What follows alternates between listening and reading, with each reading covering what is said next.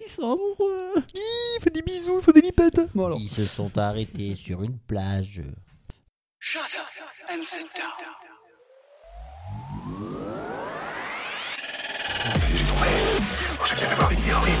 C'est la première fois que je vois ces lunettes.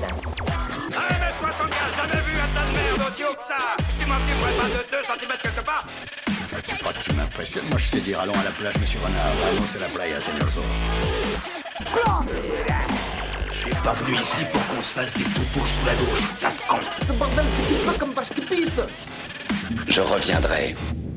Eh bien, bonsoir tout le monde pour ce podcast numéro 36 d'un coin de ciné. Installez-vous bien. Bonsoir Lolo, comme d'habitude, à mes côtés. Bonsoir, bonsoir à tous. Et notre guest qui n'est plus un guest, on pourrait appeler ça pardon, un squatter. Je parle de Seb. Salut Seb. Bonsoir, ça gaz et Loulou. qui va nous apporter ben, Rien. rien. voilà. Son Altesse Royale. Bon, comment allez-vous De en Monaco. cette période d'entre-deux fêtes? Parce que Eh là, oui. je nous resitue un petit peu chronologiquement. Oui. Nous sommes le 29 décembre. Bientôt le 29 30. décembre. Nous sommes à l'aube de 2016. Et Eh ouais. J'ai hâte que ça se finisse d'ailleurs, 2015. hein, parce que- Ah, des merdes. Toutes ces fêtes se sont Ouais. bien passées Écoute, euh, très bien. Euh, Bien gavé de euh, pas de chapon, mais de Oh. plein d'autres choses. Très très bonnes. C'était c'était bien sympathique. En parlant de chapon, tu connais la différence entre un poulet et un chapon? Oui, oui, je la connais, mais vas-y, je- comme je sais que tu vas raconter une connerie, vas-y. Tu connais pas toi? Non. Non. Vas-y, raconte-la ta connerie. C'est pas entre un poulet et un chapon, c'est entre une poule et un chapon, pardon. Ah non, ah bah oui, ah, c'est plus pareil là. Ouais, vas-y, mais Non, bah, du coup, sinon, euh, vas-y, vas-y. sinon, tu je me suis raté, ça, ça peut arriver à tout le monde. Donc, euh, ben, euh, un chapon, euh, chapon pas, et une poule, chapon. Allez, on va passer, on va enchaîner alors. on va enchaîner tout de Le suite. principe du beat, c'est de rigoler à sa blague. Donc, Non, j'aime bien, moi. bon, on va essayer d'enchaîner avec ça. Enfin, c'est un petit peu un podcast spécial ce soir. C'est quand même le podcast que l'on attendait, enfin nous déjà, Alors, pour, pour le faire. Déjà que, déjà que c'est le dernier podcast de l'année, Oh, Tout à fait. mais en plus, C'est le podcast. c'est le podcast. C'est le podcast du réveil de la force. On, The on Force connaît, on connaît ce titre depuis un petit moment déjà. Je et déteste ce titre d'ailleurs. Moi, je l'aime bien. Moi. Ah, c'est toujours mieux qu'un nouvel espoir. hein. Oui, ou la menace fantôme. Voilà, bref. Ok. Allez. Ok. Et donc, du coup, c'est le podcast. Mais avant de se plonger complètement dans l'univers Star Wars, on ne déroge pas à nos habitudes. Nous allons apporter quelques petites news, bien qu'on va se diriger assez rapidement vers euh, ben, Le, film- gros sujet de ce ben, le film du mois. C'est le film du mois. Lolo, est-ce que tu veux commencer ces news, puisque c'est un réalisateur dont tu vas nous parler, que tu aimes beaucoup? Euh, oui, oui, j'aime bien, j'aime bien ce réalisateur. Enfin, j'aime bien ses films, en tout cas. Je- en tant que réalisateur, je, je pense pas que ce soit un très très bon réalisateur. Bah, il est très très très classique. Il est, voilà, il a pas des fulgurances de mise en scène et tout. Mais c'est quand même quelqu'un euh, pour qui j'ai une grande affection parce que parce qu'il a quand même un petit peu changé. euh, euh, un peu le cinéma moderne quoi c'est un peu lui qui a un- instillé une, une espèce de nouveau euh, nouveau rythme enfin une, une nouvelle façon de faire du cinéma un petit peu d'ailleurs quand vous reprenez les les bandes annonces elles sont un peu toutes faites de la même façon parce que lui a initié ce truc là quoi ou du moins c'est par ses films que ça a été initié. Je, c'est- alors, je veux bien sûr parler de Monsieur Nolan Christopher Nolan qui euh, donc va tourner son prochain film en France. Et ça va être un film sur la seconde sur la sur, sur la- Sur la Seconde Guerre mondiale, sur la seconde guerre mondiale. Et plus particulièrement sur la période mais- mai-juin 1940. merci voilà. Voilà. Et ça se tournait où, Laurent en à Dunkerque À Dunkerque. Eh oui, oui, oui, oui. Alors c'est toujours, son- c'est toujours lui et son frère qui sont chargés, qui, étaient chargés du scénario. Donc c'est bien. Ça prouve que bon, ils continuent à travailler ensemble et moi je suis très content parce que bon, ils ont fait vraiment des super films, hormis Dark Knight Rises que finalement je, que j'aime de moins en moins, enfin quasiment plus. Mais euh, mais donc voilà, c'est bien de les revoir euh, toujours continuer parce qu'ils font toujours de très très bons scénarios. Et du coup, ils étaient en repérage. euh, donc, euh, il y a quelques. C'est il y a combien de temps? Je sais plus. Il n'y a, pas le- il y a pas si longtemps que ça. Et donc, euh, les gens l'ont vu. Et c'est comme ça que c'est La Voix du Nord qui a relayé l'info euh, sur donc, euh, ce prochain film qui s'appellera Dunkirk. Très bien. Voilà. Et Par contre, on n'en sait pas plus sur qui sera dans le film. Il y a des rumeurs comme quoi il y aurait euh, Tom Hardy. Ouais. Mais euh, c'est pas, ça n'a pas été confirmé encore. Et de quoi ça va parler exactement euh? Je, je sais pas, ça on sait pas encore. euh, parce que tu sais, Nolan, il est assez. euh, il est très secret sur ses films. Il dévoile très peu de choses. Et bon, bah, il n'y a pas pas de raison pour que là, il continue à, à ne, pas, à ne pas faire ce qu'il fait. Quoi. choses. Les, Ouais. les seules choses qu'on a pu voir, c'est que ça parlera de l'évacuation de Dunkerque pendant la guerre euh, 39-40, enfin 39-45, mais plus euh, le- entre fin mai-juin euh, 40. Voilà. C'est tout ce qu'on sait. Ce principe de secret. Mais bon, euh, n'empêche, j'avais hâte de savoir un petit peu ce qu'il allait faire après Interstellar, à quoi il allait s'attaquer. Là, il s'attaque plutôt à un film historique. Tout à fait. Et je crois que c'est la première fois qu'il fait ça. Euh, je dis, que je dise pas de bêtises. Oui. Le Batman. Non, peut-être non, euh, le Prestige. Non, le Prestige, c'est un film d'époque. Ouais, voilà, un mais film bon. historique. Ouais. Mais- Mais pas réaliste. Tout à Un fait, film- voilà. Mais c'est un film en costume. Batman. Non, mais C'est vrai. film de Je- je costume. mais répète. oui, il n'y a pas de cap ni d'épée. Non, il n'y a pas de, il n'y a pas Jean Marais non plus dedans. Oh putain, Jean Marais. Le Jean Marais. Euh, Seb, qu'est-ce que t'aimes bien Christopher Nolan? T'aimes bien ses films, toi Tu Euh, Qu'est-ce que j'ai vu? Ouais, j'ai j'ai bien aimé Inception. Ouais. Très bon. Après, il faut. Non, trois hommes et un couffin, c'est pas lui. Ah merde. J'aime pas. non. Ça, ça au moins c'est réglé. Non ouais, j'ai bien aimé même les, les Batman. Bon, même si euh, c'est- un peu longué par moment, mais euh, ça. Interstellar, Interstellar, t'as bien aimé? Et je l'ai pas vu. Euh, il faut que je le voie là. Euh, je voulais le regarder l'autre jour. Je, je l'ai pas raté parce que j'avais pas le temps, mais il faudrait que je, que je le regarde. Sinon, euh, qu'est-ce que j'ai vu d'autre de lui? Non, je crois que c'est tout. Le Prestige, Non, j'ai- Insomnia. J'ai pas vu, pas vu. Oh, regarde le prestige. pas le temps. Moi, j'ai j'ai bien aimé le prestige. Ouais, Ouais. Prestige, c'est parle très de très bien. ça Euh, ça parle de, en fait, de la compétition qui est entre deux magiciens et c'est pendant le, c'est au 18e siècle ou Ouais. 19e siècle. je- choc. Il y a Tesla dedans. Hein? Il y a Tesla dedans. Oui, joué par David Bowie. Ouais. Euh, Alexandre Tesla, Non, comment c'est le créateur de la bobine. oui, Ah oui, c'est ça. oui, c'est ça. C'est Alexandre Tesla, ouais. Je- je Et, voyais euh, et du coup, t'as Hugh Jackman, Christian Bale, t'as Scarlett Johansson et Oui, shut up. Comment elle s'appelle? Eva Rachel Wood? Non, merde. euh, Oh mon dieu, je ne sais plus. Bon, c'est pas grave. Ouais. Euh, Non, je- je connais mais euh, il est très très bien. Mais Très, même, très bien. même le titre me, me parle pas. Le Ah, le- prestige. Peut-être que je l'ai déjà vu. Il date un peu maintenant ce film, non? Ouais, non, non. mais Et ça en fait, il l'a fait entre, euh, entre les deux Batman, entre Begins et euh, Dark Knight. Il est vachement bien. Bilbo Baggins. Be- Pardon. Voilà. c'est une, c'est une sulfateuse ce soir. Euh, donc j'ai hâte. Et le film, donc, il sort, euh, il sort quand? Il sort en juillet 2017, j'ai vu, et il se tourne en juin de l'année qui arrive. D'accord. Ah, donc ce serait pas mal de postuler un petit, euh, un petit casting Et peut-être surveiller pour les- être euh, pour les- figurant et tout. pour les annonceurs, ouais, regardez un petit Ça- peu. Ça peut être sympa. Ça peut être sympa. Bon. euh, Prochaine info, bon Lolo, je crois que nous parlons, nous allons faire un côté euh, notre rubrique gériatrie avec Stanley. C'est vrai qu'on on remarquait qu'on parlait assez souvent de de Marvel et bon ben là on va parler du pionnier Mar- pionnier Marvel pardon Ouais, pionnier. Stanley qui a 93 ans bon ça se voit moi j'ai envie de dire et je, je crois qu'on peut pas dire grand chose de plus Ouais. mis à part que est-ce que tu penses qu'il a la main encore sur Marvel ce, ce brave monsieur? Il Non. A, il a la meilleure. bon. Non, non, non. Non, non, il a pas la main sur Marvel. Mis à part apparaître euh, de temps en temps dans un film, enfin toujours une petite séquence dans le film. Non, non, non. euh, je, je crois que par moment, je crois qu'il reste quand même un rôle. euh, il garde quand même un rôle de euh, producteur exécutif. Enfin, tu le vois souvent dans les euh, dans les génériques, tu sais, de de présentation. Ouais. Donc, tu as souvent son nom qui, qui revient en tant que producteur Ouais, exécutif. Donc, C'est euh, ça. droit d'auteur pour certains trucs, peut-être aussi. Ah, ça Oui, peut- oui. Ah, non, euh, je- alors ça, par contre, il faudrait que je me renseigne parce que je suis plus sûr. Je crois que. Je crois pas qu'il touche plus un petit billet quand même. Si, si, si, il doit, il doit quand même toucher des trucs, mais, euh, mais je crois que maintenant que les persos appartiennent à Marvel. Tu vois. Euh, Je suis pas sûr que lui et il doit peut-être avoir quelque chose même parce qu'il a quand même créé beaucoup, beaucoup de personnages. Bah oui. Il s'est même approprié certains euh, Mm. euh, par rapport à d'autres quoi. Enfin, euh, genre t'avais deux ou trois mecs euh, autour de la création, donc t'as l'auteur, enfin t'as le scénariste, le dessinateur, et des fois t'as le coloriste aussi qui qui ensemble crée le personnage. Et Stan Lee a eu une, certaine tendance en fait à peu s'approprier la création des personnages, notamment sur Spider-Man. D'ailleurs, euh, petit aparté, je vous invite à regarder euh, une vidéo euh, d'un mec qui s'appelle, alors c'est pas très original, il s'appelle Marvel, mais c'est avec deux L à la fin. Et il fait des vidéos qui s'appellent les chroniques de Marvel, où il revient sur des personnages secondaires un peu de l'univers Marvel.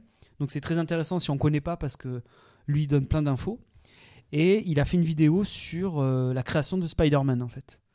Et il y a toute une histoire euh, là-dessus, sur son costume, en rapport avec une entreprise de jouets qui avait ouvert, euh, qui était une, ancienne entreprise de jouets et de costumes. Et en gros, il émet l'hypothèse que il pourrait y avoir en fait un lien entre ça et la création de Spider-Man, parce que le, costume qui a été fait à l'époque était très, se rapprochait beaucoup des premiers costumes, enfin des premières esquisses de costumes pour Spider-Man, quoi. Donc, mais c'est très très intéressant. Euh, et donc, il parle notamment de- du fait de la création du personnage, parce que euh, si tu veux, Stan Lee a une version, euh, donc l'autre qui s'appelle Steve Ditko, qui ne parle quasiment plus à la presse, enfin même il ne parle plus du tout à la presse depuis des années. lui avait une autre version et en fait on ne sait pas la- on sait pas la vérité quoi parce qu'ils ont tous les deux une version différente D'accord. mais c'est passionnant vraiment donc les chroniques de Marvel euh, et donc c'est sur euh, alors je crois que le nom le titre de la vidéo c'est Sp- Spider-Man mythe ou réalité ou je sais plus quelque chose comme ça. Je mettrai le lien de toute façon dans le post de, de- du, de- du podcast mais c'est euh, très très intéressant. C'est une chaîne YouTube? Tu peux le trouver sur ouais une chaîne YouTube? ouais ouais c'est une, cha- une chaîne euh, YouTube. Donc les chroniques de Marvel. Et il, est, il est super ce mec, c'est c'est très intéressant. Elles sont pas très longues ces, ces vidéos, mais celle-là m'a vraiment marqué parce que parce que tu, parce qu'il a vraiment fouillé euh, et toute l'histoire est super intéressante sur le costume, tout ça et tout. Euh, voilà. Donc je vous invite, je vous invite vraiment à regarder. Euh, ça. Mmh, ouais, bah, Non, bon. j'ai dit je vous invite. Non, je, je vous bon, bon, bon. Sympa. Euh, bref, Stanley a 30 à 35 ans. Ah oui, effectivement. Stanley à 93 ans. Enfin un peu plus quoi. Tu voulais nous parler aussi des petites bandes d'annonces que tu as Panda vues annonce Panda annonce annonce Non, euh, non mais c'était bah, Vous entendez rien. Panda annonce, mais je vois pas. Oh. Oui, c'est plutôt une. En fait, c'est plutôt un constat. C'est-à-dire qu'il n'y a pas très longtemps de ça, on a vu la bande-annonce de euh, Batman v Superman et on a vu la bande-annonce de X-Men Apocalypse. Oh, dis donc. Ça sent la lutte, ça, non? Et oui, alors je crois pas qu'ils sortent. à- Non, ils vont pas sortir au même moment. Mais alors. euh, Moi, j'avoue que j'ai un peu décroché. Ah, mais j'ai complètement décroché. Moi, moi, X-Men, de toute façon, ça m'a jamais intéressé. Donc, euh, Mais alors, ce film-là, j'en ai rien. Mais j'en ai juste rien à faire, quoi. Ça, ça ne m'intéresse pas. C'est le combien là depuis. euh, C'est le sixième. Pas plus Alors, Comptant les sans compter les Wolverine, tout ça. euh, euh, là, tu en es à- Parce que Wolverine, il y en a eu deux. Et les X-Men, là, il y en a eu Il six. y en avait trois à la base. Les trois. Et là, là, c'est- là, ils ont fait une nouvelle trilogie. Ouais. C'est une trilogie. euh, ouais, euh, The Days of euh, Future Past. Ça, c'était le là. deux. Ouais, le 2. T'avais First Class le 1 et Apocalypse, c'est le 3. Sachant que t'as deux Wolverine, Ouais. ça. Euh, je crois qu'ils en sont. Et il y a un Wolverine 3 qui va sortir. ouais. Bah, le, le 2, je l'ai pas eu. Le, le 1, j'avais pas, j'avais pas, pas aimé. Ah non, c'était nul. De quoi, le Days of Fu- Non, Future Past le Wolverine 1. Le Wolverine. Ah, ouais. C'est quoi ça il y a, porte il y a rien. pas- C'est le 2 de Wolverine ou c'est est immortel ou je sais pas quoi? Le combat de l'immortel. Ouais, c'est ça, Ouais, ouais. c'est le 2. Ouais, le titre aussi. Je l'ai pas vu non plus. Euh, et du coup, euh, tout ça pour dire que donc la bande-annonce de X-Men, c'est juste, c'est Ah, juste pas d'ailleurs. possible quoi. Watchmen 2, c'est prévu quand ça Tu t'en rappelles? Watchmen 2 Ouais, il y a pas un Watchmen 2 qui est, un- qui est dans les tuyaux? Non, non, non. Il parle. Alors, il parlerait d'une série, d'une série télé. Enfin, je- Snyder, Sny- Zack Snyder, donc le réalisateur, qui sera le réalisateur de, Ba- de Je crois Batman que et j'ai- Superman. J'ai entendu dire qu'il parlait de faire le Watchmen 2. Non, non, Non. Ouais, t'es sûr de ça? Certain. Hmm. Non, ils vont, ils vont faire une série. Ça, c'est sûr. Enfin, c'est sûr. Ils sont en train de discuter de peut-être développer une série télé. Mais bon, ça demande énormément de moyens. C'est c'est pas. Mais bon. Qu'est-ce qu'ils auront raconté après le film? Ça, je sais pas trop. Ouais, parce que le premier était. Enfin, moi, j'avais Watchmen. mais ça- Bon, il y en a qu'un, mais j'avais bien aimé.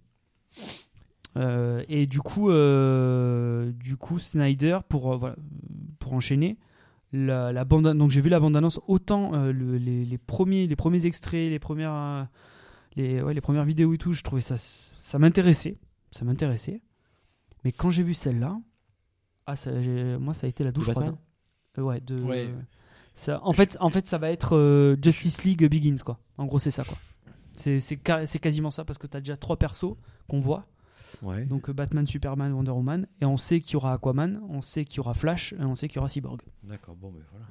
Et euh, pour info, Aquaman, c'est Jason Momoa qui le joue. C'est euh, Khal Drogo de Game of Thrones. C'est pas moi.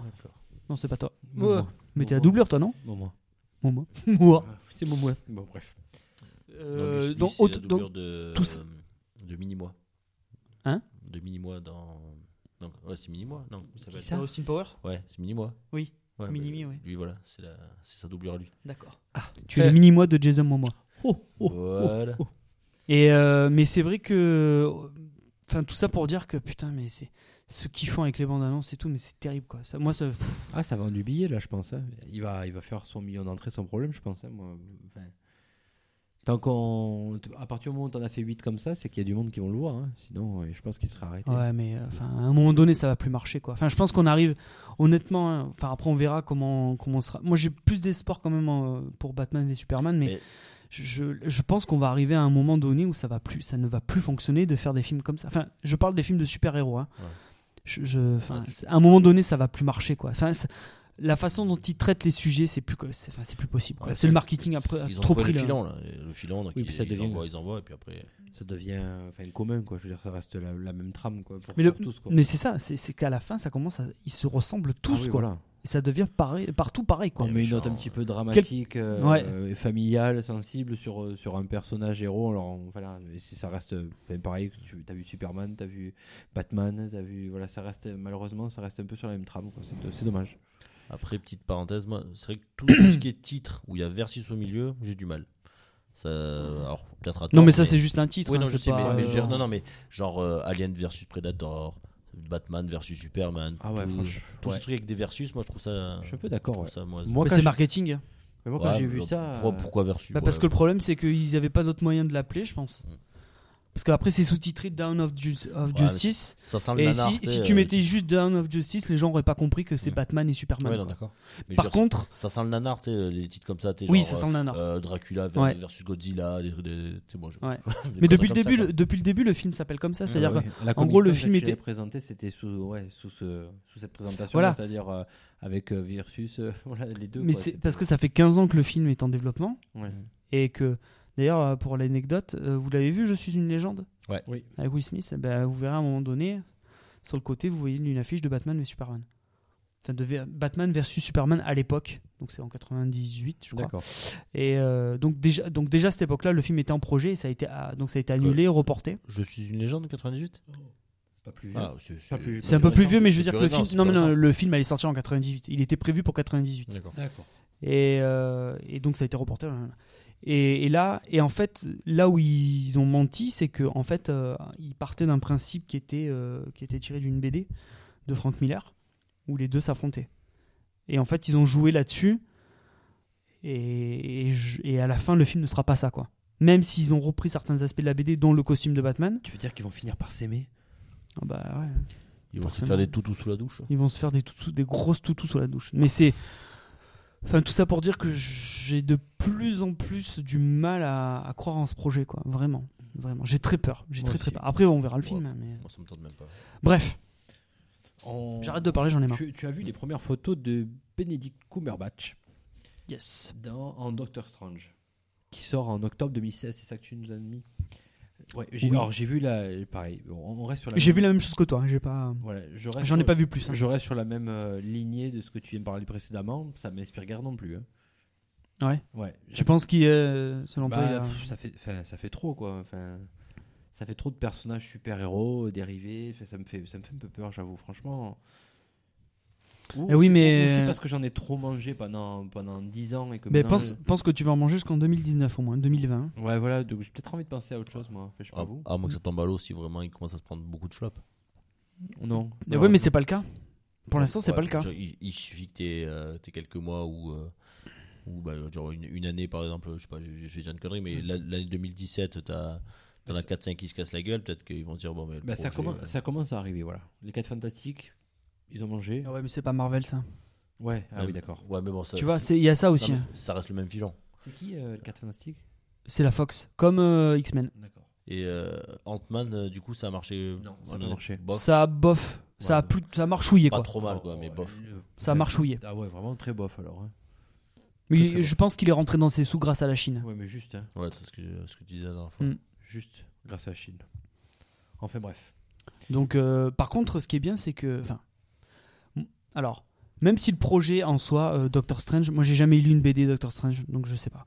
Le seul truc qui me fait euh, euh, plus ou moins espérer dans le, dans le film, c'est que t'as lui, t'as donc t'as Cumberbatch que j'aime beaucoup, t'as Mads Mikkelsen Et t'as euh, t'as Tilda Swinton aussi, que j'aime beaucoup, c'est une super actrice.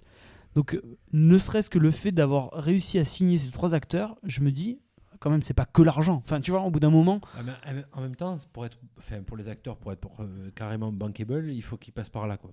Ils, ont, ils savent qu'ils n'ont pas le choix. D'ailleurs, tu vois que tous les grands, enfin tous les grands acteurs, je, je m'entends, mais tous les, tous les plus populaires, on va dire ça comme ça, ils sont tous passés par la case euh, super-héros. Ouais, c'est un rêve d'enfant aussi. T'as Ouais, envie c'est- de. c'est Ouais, un- ça Ouais, peut mais quoi. c'est- C'est un, c'est un rêve d'enfant, mais c'est t'en as beaucoup qui passent par cette case-là. mais Jennifer justement, elle est là-dedans. Le, fait Euh, passer, Michael euh, Fassbender, il passe dedans. Euh, T'en as plein qui sont passés. Celui qui a joué Superman, euh, bon, je pense que lui il va avoir plutôt du mal à s'en sortir. En fait, t'en as plein qui passent, qui passent dedans. Tobey Maguire, il a passé là-dedans. Il a essayé de faire autre chose, mais ça a été compliqué de sortir du. Oui, de non, mais- Spider-Man. je pense. euh, oui, mais. hum, euh, alors, pour prendre le cas de Marvel Alors, Studios, Nathalie Portman, euh, bon, Oui, elle joue pas non mais pour prendre le cas de super-héros, Marvel euh, Studios, c'est souvent Marvel Studios qui fait appel à des, des gens, à des acteurs déjà reconnus et reconnus. Michael Douglas, Robert Redford. Enfin, tu vois, ils Oui, font mais- souvent ça, quoi. C'est- je- moins, moins souvent l'inverse, à part euh, Chris Hemsworth, euh, qu'on connaissait pas avant, quoi. Mais En même temps, ils euh, n'ont pas le choix. Ils, sont, ils se disent que s'ils ne passent pas par là, euh, en fait, il faut qu'ils restent dans, le bal, quoi. En gros, si tu veux. S'ils ne passent pas par là, ils vont être à un moment donné ou oubliés, ou s'ils sont pas passés, euh, s'ils sont pas tout le temps à l'affiche, euh, donc pas forcément bankable. Alors même si nous, ça nous déplaît, comme tu l'as dit tout à l'heure, les films marchent quand même. Donc les, acteurs, ils savent que c'est peut-être pas leur cam, mais ils sont obligés d'y aller, quoi. Ils sont un petit peu obligés d'y aller. Je sais pas, je sais pas. Parce que quand Je sais pas s'ils ont obligé d'y aller. Après, tu- après, il y en a, ils, ils en ont juste rien à foutre de Marvel, quoi. Enfin, je- ils s'en mais foutent de l'univers Marvel. Je pense que quand même, il y en a certains, même si c'est pour prendre, euh. ouais, ben voilà, même si c'est pour récupérer du bif, quoi. Mais je pense qu'il y en a quand même certains qui sont intéressés par les projets en eux-mêmes, tu vois. Par exemple, euh, euh, moi, je crois foncièrement. Alors, je crois l'autre jour, je lisais un truc où il y a Kurt Russell qui voudrait peut-être être dans les Gardiens de la Galaxie 2. Tu vois. Je me dis, euh, non, je, je crois vraiment que le mec, il est, il est branché par ça, quoi. Je Ouais, pense. mais- C'est pas juste le fait d'aller à Marvel et de, et de, et de, et Honnêtement, de toucher voilà. son chèque. Je pense vraiment que le mec Ouais, est intéressé par le projet. Il a Après, fait ce que euh, tout à l'heure. En même temps, il a besoin de se relancer euh, aussi. Oh, non. mais qu'est-ce qu'il a fait, Kurt Russell, ouais, sur ouais. ces dernières années? Si, je l'ai vu dans le truc récemment. Ah, il a fait le Tarantino, il a fait. euh, là, il, bah, il va d'ailleurs faire le prochain. Ah, Euh, ouais, mais. il revient, euh, Il ouais, revient, non, mais. euh, pff, C'est tout, il revient. non, mais j'ai pris Kurt Russell. Il y avait Pacino aussi qui avait émis, euh, qui avait émis un, un intérêt pour les Gardiens de la Galaxie aussi. Oui, mais qu'est-ce qu'il fait Pacino depuis quelques années? Il ne fait plus rien non plus.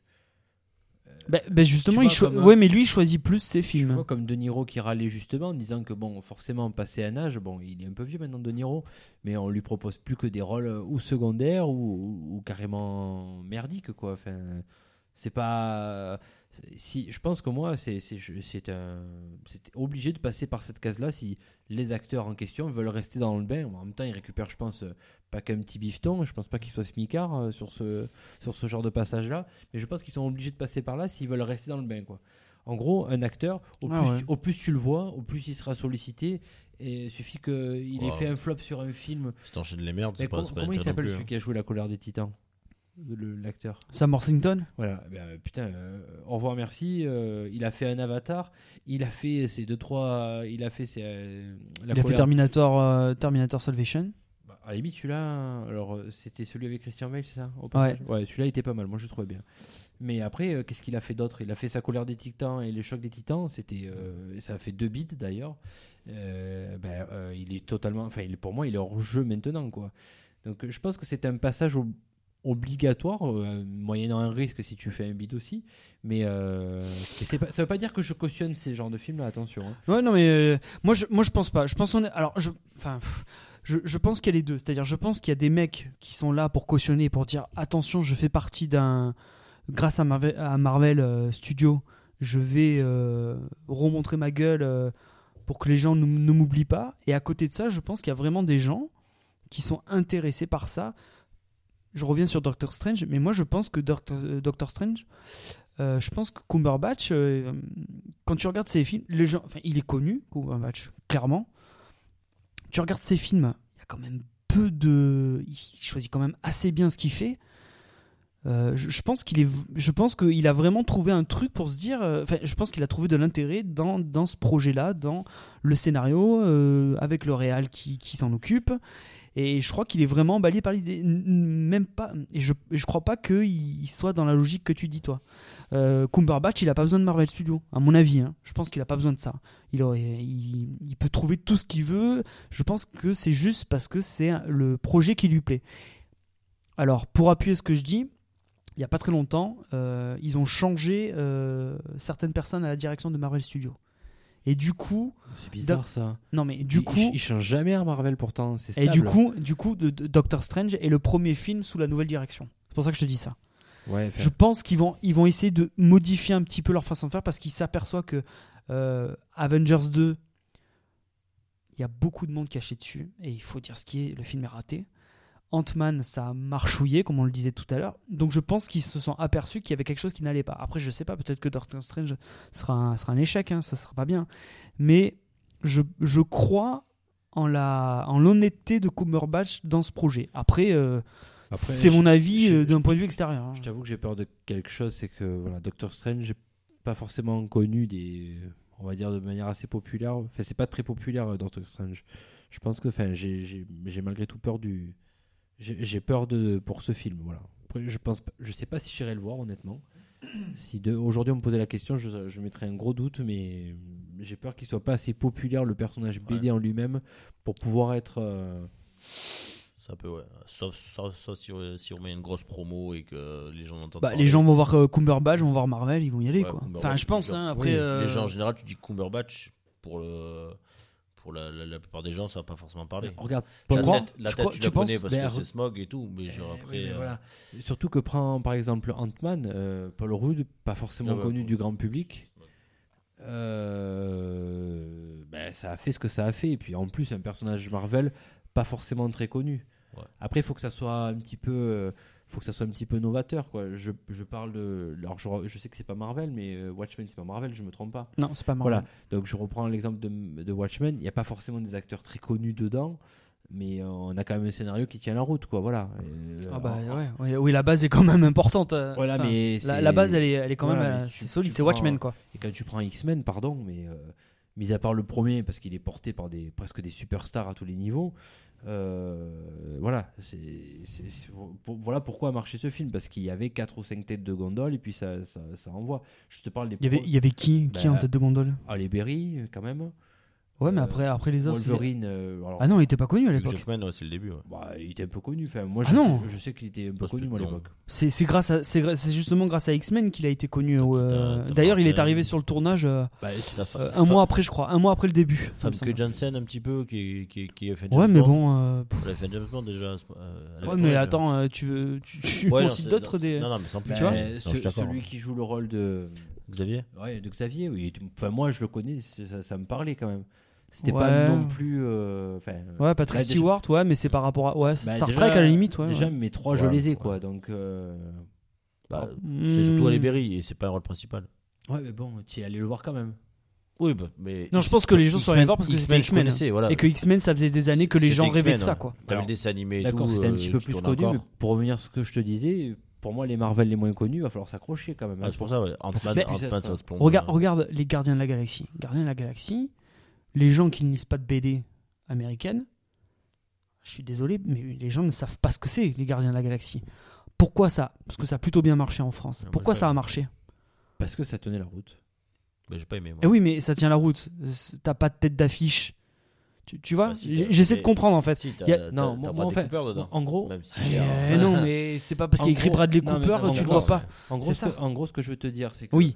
Euh, c'est que pour moi, un film, si euh, ce genre de film-là, Hmm. s'il ne tient pas la route au niveau scénaristique, la seule chose pour laquelle il peut tenir la route, ce sont ses têtes de gondole. Point. Si fait, après, au bout de, au bout de, je pense, un certain temps, il faudrait voir les chiffres au niveau box-office, mais même si tu gardes ces têtes de gondole-là, quand tu en es au sixième, bon, je pense que ça, il y a eu du monde quand même qui est allé le voir, sinon il sortirait pas un sixième qu'on vient de dire. Mais je, je pense que c'est, ça va s'essouffler dans le dans, dans le temps. Voilà. Hmm. C'est pour ça que je pense qu'ils essayent de renouveler leur tête de gondole en mettant quand même des acteurs un petit peu plus connus, Hmm. euh, notamment sur euh, bah, Days of Future Past. Là, on a vu des plus jeunes, euh, bon vent de fraîcheur, que je trouve pas mauvais d'ailleurs. Après, ça reste mon avis, sans trop m'étendre là-dessus. Mais je pense qu'à partir du moment où scénaristiquement ça ne tient pas la route et, euh, et que tu n'as pas forcément une tête de gondole, eh ben, attention au crash quoi. Et, et moi j'ai peur que justement, alors Benedict Cumberbatch, oui connu parce que nous on suit des films, euh, mais je pense pas que ça soit forcément très, il soit forcément très connu. Voilà. Et Doctor Strange, euh, franchement, moi je, je, je connais de noms, mais je pourrais absolument pas te dire de quoi ça parle. Voilà, en gros. Et puis pour, euh, pour donc, euh, Cumberbatch, je dirais à la limite, tu montes la, la photo à quelqu'un, il va dire Ouais, je l'ai déjà vu, mais il te, il te dira pas le nom, je pense. Pour la plupart des gens, hein, je pense. Madame est servie Il va te dire ça. Et j'ai dit une connerie tout à l'heure, j'ai dit Smog, c'est pas Smog, hein, c'est. euh, Si, si. Si, non, si. Smog, c'est le dragon. Oui, mais il a fait la voix Oui, de voilà. Smog. Oui, ouais, mais bon, je veux dire, c'est- pas pour savoir que, que tu connais, c'est euh, il joue le- l'elfe blanc, là, je vois plus son nom, ce connard. Qui est. euh, Hein qui est- qui est- L'elfe. euh, bah, c'est pas un elfe, putain, merde Qu'est-ce que tu racontes? Le méchant dans. Dans, dans l'Hobbit. Le méchant dans le Hobbit C'est pas lui, hein, le blanc? Euh, Le blanc. Luc le blanc? euh, Attends. Tu vois le méchant dans, dans l'Hobbit Le méchant dans l'Hobbit. Putain. C'est pas lui. Non, c'est pas lui. pas lui C'est Non. pas lui. Ah ouais Non. Parce que. euh, Oula, Il fait que la voix de Smog. Tu Ah ouais Bon, bah, on sujet là parce que là, je suis- Ouais, non, je- je pense Bref, lui, on vois. verra, hein, on verra, on verra bien euh, tu as ça tort sera. et j'ai raison. Non. Non, je Non, rigole. parce que les- pour moi, honnêtement, je voir un film, l'acteur, à la limite, je m'en fous. Pas, le genre, là, là, par exemple, tu vois, pour, Ben. pour, pour les, les Marvel, sans, sans être très connaisseur, je suis allé voir X-Men parce que je connaissais le, le nom X-Men et que je voulais voir euh, ce que ça donnait. Euh, que- Qu'est-ce que j'ai d'autre? Ben, Ant-Man, ça me tentait pas parce que le super-héros est pas très connu et tout, et ça m'a pas branché, j'y suis pas allé. Euh, tu vois, Ben, c'est des- trucs comme Maintenant, ça. quoi. oui, tu vois, je, enfin, moi, à force d'avoir mangé des dobs, je pense que maintenant, euh, même si, pour moi, maintenant, je crois que j'en avais déjà parlé plusieurs fois, et notamment sur euh, d'autres podcasts avec Lolo, mais euh, maintenant, même s'il y a 36 acteurs, alors déjà pour moi, c'est signe de dob. euh, bon, enfin, acteurs connus, je veux dire, hein, forcément, il y en aura 36 ces acteurs dans un film, mais euh, c'est signe de dob. Voilà, donc euh, maintenant, disons qu'à force d'en avoir mangé, ben, je deviens un petit peu plus sélectif. Voilà. Bah, ce, qui, ce qui est bien, c'est que des- un film comme Les 4 Fantastiques, là, celui qui est sorti euh, l'été dernier, c'est complètement vautré. ça. Ça. a été une catastrophe euh, aussi bien dans la production que tout. Euh, Puis c'était tellement nul. Le problème, alors oui, en plus, oui. Euh, le- alors là, euh, bon, après, on va arrêter de parler de ça, Ouais. mais après se pose un autre problème, c'est-à-dire que une, une boîte de production comme la Fox, eux, ils font des films juste pour garder les droits. D'accord? Donc il y a aussi ça qui va se poser euh, à l'avenir, c'est comment euh, comment est-ce qu'ils vont arriver à se renouveler, à continuer à faire des films, parce que si ça ne marche pas, parce que c'était une catastrophe. euh, Ouais, mais là, une là, catastrophe monumentale, euh, les cas fantastiques. hein. Donc euh, on verra comment ça va se passer, mais je pense que les films de super-héros, comme on les connaît aujourd'hui, je pense que c'est fini. C'est-à-dire que maintenant, les, les boîtes de prod sont. Enfin, Hollywood même, Hollywood se retrouve face à un mur. Et, s'ils ne changent pas, je pense que euh, tous les fameux films dont on nous parle, qui vont donc euh, sur lesquels ils ont établi des plannings jusqu'au jusqu'en 2020, je crois, euh, ça va être soit ça va être annulé, soit ça va être complètement revu parce qu'ils n'ont pas le choix. Ils n'ont pas le choix. Il y a trop gros enjeux financiers, même si Avengers a beaucoup marché. hein. Mais comme tu dis, toi, tu vois, tu commences déjà à en avoir marre, tu commences déjà à être beaucoup plus regardant sur, sur ce qui va se faire. Je pense qu'ils ont intérêt à revoir leur façon de faire parce que sinon c'est ça va être ça va être le mort truc, quoi. Ils vont tuer le, le genre. hein. Il faut qu'ils gardent les bases, genre Avengers, euh, euh, Voilà. les, les Iron Man, c'est des trucs qui marchaient bien. Après, de trop en faire, euh, de trop partir sur genre sur Ant-Man et tout, sur les machins comme ça, s'ils font Aquaman ou des conneries comme ça, je pense que ça va être, Mais, euh, l- ça, ça- ça va gaver plus qu'autre chose. Là encore, le personnage d'Aquaman, pas forcément très connu du grand Ah oui, public non plus. Et par pires, contre, quand tu, quand tu regardes ne serait-ce qu'Avenger, Hulk, bon, voilà, c'est connu. Euh, Parce que déjà, il y avait des séries euh, qui Ah bah passaient oui. déjà en France euh, Enfin, alors qu'on n'était pas né. Tout le monde connaît Hulk. Voilà, il y avait Iron Man, bon, ça a Pareil. été bien connu. Puis maintenant, il y a des dessins animés qui, qui bercent les enfants avec ça, Ouais, pour en avoir un qui les berce dès le plus jeune âge. Euh, Captain America, euh, voilà, euh, j'en oublie. Bon, après, la veuve noire, Bah, on la connaît. Dé- déjà, Non, mais regarde, Ouais, mais on- la calculé, on connaît parce qu'il y a Scarlett Johansson quand même dedans, puis, et, avec sa elle- elle avec sa apparaît dedans. aussi, voilà. Euh, et le dernier, il en manque là. Il y a, il y a euh, Thor. euh, ouais, il y a Thor, il y a Ah bah. Hawkeye. Thor, moins connue, mais qui on a mis à côté Thor à l'époque pour le faire connaître, eh ben, Nathalie Portman. Mm. Voilà, ça, ça, ça aide quand même pas mal, tu vois. Donc le, le choix est, stratégique, même si bon, les quand- le Thor 1, on l'avait vu ensemble, C'est une merde. c'était- Ah, c'était pas top du tout, mais on a mis Nathalie Portman, il a fait 2 millions et demi d'entrées, ben, au revoir, merci, puis on va le balancer Et, dans un Avenger. Hopper, c'est euh, le père? Non, c'est euh, Anthony Hopkins. Anthony Hopkins. Ouais, Je voilà. cherchais qui c'était. Enfin, voilà, c'est ça, ça- ça reste ce calcul-là. Bon après, comme tu as dit, on va peut-être pas s'étaler non plus trop là-dessus, mais voilà. Donc euh, Doctor Strange en octobre Allez. 2016. Par- faites un Alors maintenant, Raph, t'as une, euh, une, petite- une petite news à nous, à nous, annoncer- enfin, nous c'est donner. un petit coup de cœur. Ouais, c'est un petit coup de cœur, ou même je dis un petit coup de cœur parce que je pourrais dire même un grand coup de cœur, car dans mon travail, et c'était pas prévu du tout, j'ai rencontré cet après-midi, enfin ce soir même, le, euh, le réalisateur d'un film que j'avais déjà parlé, il me semble, dans un podcast, qui est Christian Philibert, le réalisateur de Quatre saisons- des 4 saisons d'Espigoule. Alors les 4 saisons d'Espigoule, c'est un, c'était un documentaire dans, une ville, dans un village qui s'appelle Gina Servi dans le 83, où euh, on filme des habitants vraiment très atypiques par leur caractère et par leur manière de vivre. Et on essaye un petit peu de montrer ben, le, le comment vivre de, ben, de ce petit village-là, Euh, notamment un patron de bar, un poète vraiment anarchiste. Enfin, c'est même pas un poète anarchiste, c'est un peintre euh, euh, anarchiste. Il y a un poète qui est complètement perché. Enfin, toutes ces, euh, toutes ces, tous ces petits personnages ben, très attachants et très atypiques ont fait de moi, ben, pour moi un super documentaire. Et j'ai rencontré ce réalisateur. Ah ouais, c'est lui, mec. Lolo me montre en fait au passage le, le, le, le visage du, du réalisateur et je l'avais il y a quelques heures devant moi euh, dans le petit village de Fort-Calquier. Donc c'est, ça m'a fait simplement halluciner. J'ai eu du mal à m'en remettre pendant 2-3 heures. Euh, en plus, ce, ce, ce- ce gars-là, est- j'ai dû pu discuter 20-25 minutes avec lui. Ouais, c'est un mec très, très sympa, très simple, euh, Ouais. très, euh, très, ouvert, abordable. Voilà, ouais, très ouais. abordable. Alors, il m'expliquait, et, et ça fera de la pub, et je pense qu'on on Ah mettra, oui, bah oui, du coup, tu voulais parler du, on mettra peut-être un lien. du, Alors, euh, il m'expliquait. financement participatif. Voilà, pour faire, euh, pour faire très rapide, il m'expliquait qu'en en gros, euh, il, il éprouvait beaucoup, beaucoup, mais beaucoup de difficultés à produire des films, à, à faire distribuer ses films. Alors, notamment parce qu'il avait créé plus ou moins une polémique sur un film qu'il avait fait qui s'appelait travail- Le travail d'arabe, euh, qui parlait d'un gars qui, qui, euh, par rapport à sa, à sa nationalité, qui éprouvait quelques difficultés à s'insérer dans une société. On va pas trop s'étaler là-dessus, bien que le, le titre ait fait, euh, ait fait Travail d'arabe, euh, sorti en 2003. voilà, il a fait polémique par rapport à son titre, mais comme vous l'aurez compris, ne tombez pas dans cette information de masse, population, ça n'avait rien à voir avec la polémique, comme d'habitude, donc euh, regardez avant de critiquer. Euh, et du coup, ça lui a posé quelques soucis pour pouvoir produire d'autres choses. Donc, euh, il a son site qui s'appelle espigoul.com. Là, il est en train de... Et il a aussi un blog qui s'appelle le blog d'Espigoules. Voilà, le blog des Spigoules. Il est en train bah, d'essayer de se démener comme il peut il va peut-être essayer de passer par du crowdfunding pour pouvoir financer euh, bah, un film local. Et il m'a clairement fait comprendre, en gros, que les productions euh, parisiennes euh, coupent pas mal. Ouais, l'herbe il avait- sous le pied des petites productions locales parce qu'apparemment ça, ça n'intéresserait personne alors Oui, que voilà, ce film-là avait pas mal il- marché. il faisait un constat en fait qui était assez, assez, assez affolant, qui était euh, en gros que bah, si tu rentres pas, si tu n'es pas dans le rang, si tu ne fais pas les choses comme eux veulent, c'est-à-dire policé, euh, sans âme, quelque chose de très carré et tout pour la ménagère de moins de 50 ans, je fais des guillemets, euh, bah, qu'en gros personne n'était intéressé par les projets et que, et qu'en gros il, il devait se débrouiller tout seul quoi. Mm. J'ai dit beaucoup de fois en gros, mais c'est Ouais. pas grave. Ben, je rajouterais en gros, c'est le CNC qui. euh, alors, le CNC, Centre National Cinématographique, en gros, euh, c'est eux qui ont un petit peu la même mise sur toutes les productions, les maisons de prod euh, ben, qui financent les films tout, simplement et qui les distribuent surtout. Donc, ben, fait un petit peu la même base sur ces petites productions locales.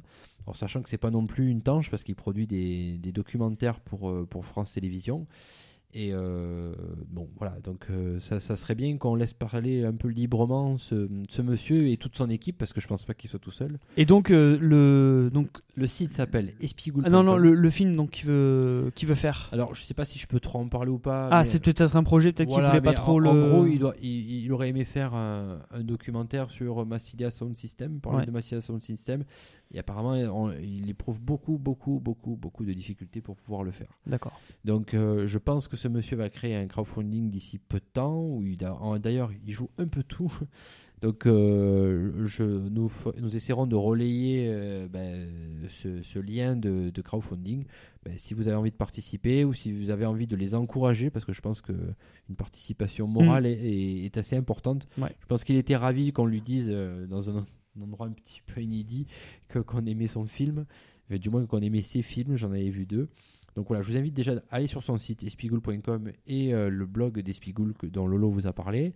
Et, euh, et n'hésitez pas, euh, je pense qu'on va l'avoir en lien sur un coin ciné, sur, euh, Ouais, de toute façon, on, on, relaiera un maximum de- d'infos. sur les réseaux sociaux. ouais. donc vous gênez pas à partager, ça fera, bah, c'est pas grand chose que d'appuyer sur partager sur le site. Ça, ça peut faire du bien à beaucoup de personnes. Exactement. Et il faut l'utiliser ce canal de, bah, de communication. Voilà, c'est tout ce que je voulais dire un petit peu sur ce. Très bien. monsieur. Eh ben parfait. Euh, on va enchaîner ensuite sur. Ben, c'est aussi ton point. Ça t'aime bien. Ça C'est le le, point point, box office. box office. Alors un je- jingle box office. Tu l'as fait ou pas Non, non, j'ai pas le jingle box office. euh, C'est très, c'est un petit peu compliqué. Mais euh, il y a Alors- aussi un point Ridley Scott. Je te rappelle parce que j'aime bien parce que Ridley Scott, euh, c'est quelqu'un qui me, ça, c'est euh, juste hallucinant ce qui est en train de se passer avec lui. Mais bon, bref, c'est pas Ah. grave. Non, non, mais j'ai comme on a un point box office, on a aussi un point Ridley Scott. euh, Eh ben, Tu veux le faire non, non, non, non, c'est juste, euh, juste pour dire n'allez pas voir ces films, euh, arrêtez de voir ce mec, c'est c'est juste Pourquoi plus possible. Parce qu'il est complètement fou, mais parce qu'il fait n'importe quoi, parce que. Et C'est quoi les dernières nouvelles Alors? Attends, j'ai pas suivi. Euh, Là. non, mais c'est parce que en fait, il, tu sais, il- donc il va faire, euh, il va faire Alien, enfin Ouais. Prometheus Ah, 2. oui, il oui, va oui. pas la dernière Prometheus 2, que finalement il a changé, fois, pour pas que et que, et en gros, si tu suis, si tu suis l'actualité de ce mec-là, en gros tous les jours, mais allez, ou un jour sur deux, il dévoile des infos sur son film. D'accord. Et à la fin, il dit ouais, mais vous inquiétez pas. Vous... Là, là, là, le dernier truc qui est sorti, c'est que en gros, il allait. Il faut que j'arrête de dire en gros. C'est qu'il, euh, c'est qu'il allait donner, euh, il allait montrer aux gens tous les xénomorphes. Un xénomorphe, c'est un, c'est un alien. Euh, donc c'est l'alien dans et qu'il allait en montrer euh, plein. Forme étrangère, ça vient du grec. Bravo, merci. Merci, Seb. Et qu'il allait en montrer toutes les différentes formes et qu'il allait tout expliquer, pourquoi, d'où ils viennent, qu'est-ce qu'ils font et tout. Histoire de mettre un peu de côté euh, Prometheus, parce que Prometheus c'était une bouillabaisse euh, de n'importe quoi qui n'expliquait rien. je et donc, euh, rien sur ce film, et il a merde. dit- Et il a dit qu'il allait lancer une trilogie. Merde. Bon, ben, toutes mes condoléances. Donc ça continue, ça continue encore, encore et encore quoi. Et c'est, c'est, c'est- mais c'est fou, ce mec est fou, complètement fou. Je l'avais déjà dit dans le précédent, euh, précédent épisode, mais Putain, c'est hallucinant. Mais le pire, c'est que les mecs le suivent, quoi. C'est, ça qui me. C'est que. le- le- la- la- la- c'est- Enfin bon, bref. Donc il y avait le point Ridley Scott, maintenant il n'y a pas box office. Excuse-moi, j'ai emprunté sur ton truc, mais ça me paraissait tellement fou que. Il faut- euh, Il faut le faire ce point-là. ah, c'est génial, mais c'est extraordinaire. Ce mec est extraordinaire, quoi. Euh, allez, donc, point box office. Point box office, ben, ça m'amène à parler quand même du film qui va sortir, qui est sorti, dont on va parler juste après. Euh, en gros, euh, bon là ça date du 16 décembre, ça date un petit peu, mais en gros Star Wars sur sa première semaine fait quand même 3 800 000 entrées en France, ce qui est assez exceptionnel. Euh, on parlera un petit peu plus de Star Wars et notamment de son box-office en termes de gain après. Nous avons... Oui, Lolo. Merci Lolo. Nous avons euh, également Babysitting. Alors. L'avantage, c'est que sur le Quatuor euh, de France, euh, sur le- cette période-là, on a quand même deux films français. Avec Babysitting qui arrive en deuxième place. Alors, il a fait 504 000 entrées. C'est quand même pas mal en termes de fréquentation. Parce que avec Star Wars qui, qui était là. Et période de fête. Et période, bon, en période de fête, en général, ça marche. Ça, ça marche pas mal. T'as vacances, mais après, t'as des gens qui partent aussi. Ben, L'avantage qu'il y avait cette année, c'est qu'il n'y avait pas de neige. Donc euh, les gens sont plus restés par ici. Donc, et Babysitting qui quand même cumule en 3 semaines 1 800 000 entrées, ce qui est quand même pas mal. Alors je sais pas par rapport au premier Babysitting ce que ça, ce que ça vaut. Euh, je pense qu'il est en train de faire peut-être plus que le premier Babysitting. Le troisième, alors que j'ai vu, c'est un film pour les enfants de Walt Disney, euh, Le Voyage d'Arlo, qui lui est à sa quatrième semaine et a fait 485 000 entrées sur cette semaine-là et 1 700 000 entrées euh, sur ce cumul de 4 semaines. Et en quatrième, notre euh, ben, deuxième film français, Belle et Sébastien, qui s'appelle L'aventure continue, alors qui mm, bénéficie plus ou moins d'un d'un avis mitigé, mais qui cumule euh, 765 000 entrées euh, et euh, des entrées à, 400 000 à 408 000 entrées sur une deuxième semaine, ce qui est pas mal du tout. Donc c'est-à-dire que le oreille n'est pas si mauvais que ça. Euh, alors, je n'avais pas prévu d'en parler, mais je le vois, je le vois en cinquième. Et en fait, sur ce film, le dernier film de Claude Lelouch, qui s'appelle 1 plus 1 avec Jean Dujardin et Elsa Zilberstein, je n'ai entendu que des mauvaises choses. Voilà, donc. euh, Comme souvent les films de Lelouch d'ailleurs. Voilà. Enfin, les derniers du moins. En, en gros, on m'a dit que c'était du vomi de Lelouch. Je- je- les, trois, les trois personnes qui m'en ont parlé, c'était ça, quoi. Ah ouais. Mais d'ailleurs, ça se voit en deuxième semaine, 500 000 entrées. Je- euh, et que 200 000 en- euh, entrées euh, sur la semaine. C'est-à-dire qu'il a perdu plus de 50% de son, de, de son, ben, de son public, du moins euh, sur, une, sur une semaine, sur l'autre. Donc ça fait pas beaucoup. Donc voilà ce que j'avais à dire sur ce, sur ce petit point box office. Ok, Lolo, parfait. Dommage, je connais pas le jingle Star Wars. ouais. Alors là, Ça y est, on y est. en fait, on va passer au film du mois alors. genre du mal à parler de Star Wars quand même. T'imagines Lolo On va parler de Star Wars. C'est- Ça reste. Est-ce que euh, est-ce que c'est pas un peu la raison, une des raisons, un des facteurs pour lesquels on fait ça? On Je fait sais ce qu'on fait. Je pense. Je pense qu'au fond de nous, moi, enfin moi je sais qu'au On fond de moi c'était- un truc donc. euh, Ben Lolo, tu sais quoi bois, c'est ça? Ne, ne perdons pas, c'est de la merde. ne perdons pas plus de temps et envoie-nous dans cette galaxie lointaine, très lointaine. Euh, donc, euh, De donc quoi ça parle? donc cet épisode 7, parce que s'il s'agit de l'épisode Il y en 7. a- il y en a eu avant? Non. Non. D'ailleurs, je sais plus le replacer dans, par- avec les Pauvre affaires. con. Ne traînez pas, j'en peux plus. Donc ce nouvel épisode se passe 30 ans après euh, l'épisode 6, le retour du Jedi. Euh, ce qui s'est passé, c'est que... Alors, avant toute chose, spoiler. On va spoiler Ah oui. comme des gros porcs. Tout à fait. euh, si vous n'avez pas vu le film, ce qui semblerait être quand même assez hallucinant, mais bon, c'est possible. Euh, si vous n'avez pas vu le film, bah, euh, donc coupez, allez voir le film et vous revenez. Voilà. Donc, en fait, il s'est passé énormément de choses, et ça, c'est un, j'y reviendrai, mais c'est un des points très positifs du film. Il s'est passé beaucoup de choses, mais le constat, donc le, le statu quo euh, qu'il y a, c'est que donc Luke Skywalker a disparu. Oh, putain, t'as- mis du temps à le dire, mais t'imagines, il J'ai- a disparu, J'ai Lolo. parlé de Luke Skywalker. Luke énorme. Skywalker a disparu. Luke Skywalker a disparu, donc le vrai, hein, on parle de, Luke. Luke. Luke. Il a disparu et en fait, euh, donc, un, donc à partir des cendres, on va dire, de, de l'empire qui a été donc apparemment qui avait été détruit 30 ans plus tôt, une nouvelle formation. Comment on pourrait dire un nouveau groupe C'est très difficile à déterminer en fait. s'est formé qui s'appelle le First Order. Et euh, donc oh, tu aurais pu le dire en français le premier. ah non, non, non, non, je, l'ai vu en- je ne l'ai vu qu'en VO, je parle, euh, je parle comme ça. Euh, donc le First Order, qui est en, en gros une nouvelle incarnation de l'Empire, si vous voulez, ou du mal, allez, on va, on va, on va euh, caricaturer, est en gros à la recherche, j'ai encore dit en gros, est encore à la recherche euh, donc de Luke Skywalker, qui semblerait est le dernier Jedi encore en vie. Et eux, leur but, c'est d'éradiquer les Jedi et de mener à bien leur guerre contre la République, puisque donc une nouvelle République s'est installée. Et, euh, et à côté de ça, vous avez un groupe, un autre groupe, qui s'appelle la Résistance, qui eux sont là pour euh, combattre le First Order. Donc qui sont, on va dire, euh, du côté, on va dire, de la, de la République. Donc ils sont aidés par la République. Mais c'est vraiment le... euh, c'est- On pourrait dire que c'est l'armée, si vous voulez, de la République. Et eux, et donc ce, la Résistance est menée par, Leia Organa. par Leia. Donc, et Qui, les gars c'est qui Leia? D'accord. Shut up. Et, euh, et du coup, euh, Léa, elle aussi, a pour but de retrouver, euh, de retrouver Luke. Euh, alors pourquoi est-ce qu'elle veut le retrouver? Bah, Ça, vous le verrez. euh, de toute façon, ils ont tous vu le film, donc je vois pas pourquoi je.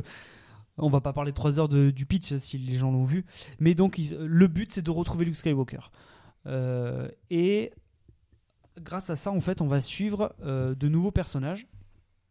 d'une part euh, Rey, qui se trouve, euh, qui est une pilleuse de d'épaves sur la planète Jakku, J'aurais dit une mystérieuse pilleuse. une mystérieuse pilleuse qui est sur la planète Jakku, et euh, alors de Finn, euh, qui est joué par John Boyega, qui est super, qui est donc un Stormtrooper, un Stormtrooper qui finalement a décidé de changer de camp.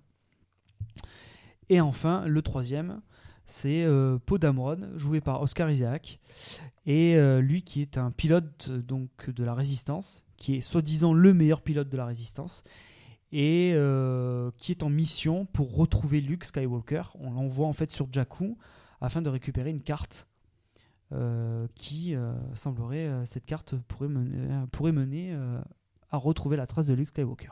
Voilà tout l'enjeu du film. Je sais pas si j'ai été très clair, ça a été un peu compliqué parce que Très bien. euh, du coup, euh, donc on retrouve évidemment, j'ai pas, il y a un personnage dont je n'ai pas parlé, mais évidemment on retrouve Han Solo dans cette histoire, donc Harrison Ford Et Chewbacca. et Chewbacca. Et Chewbacca, bien sûr.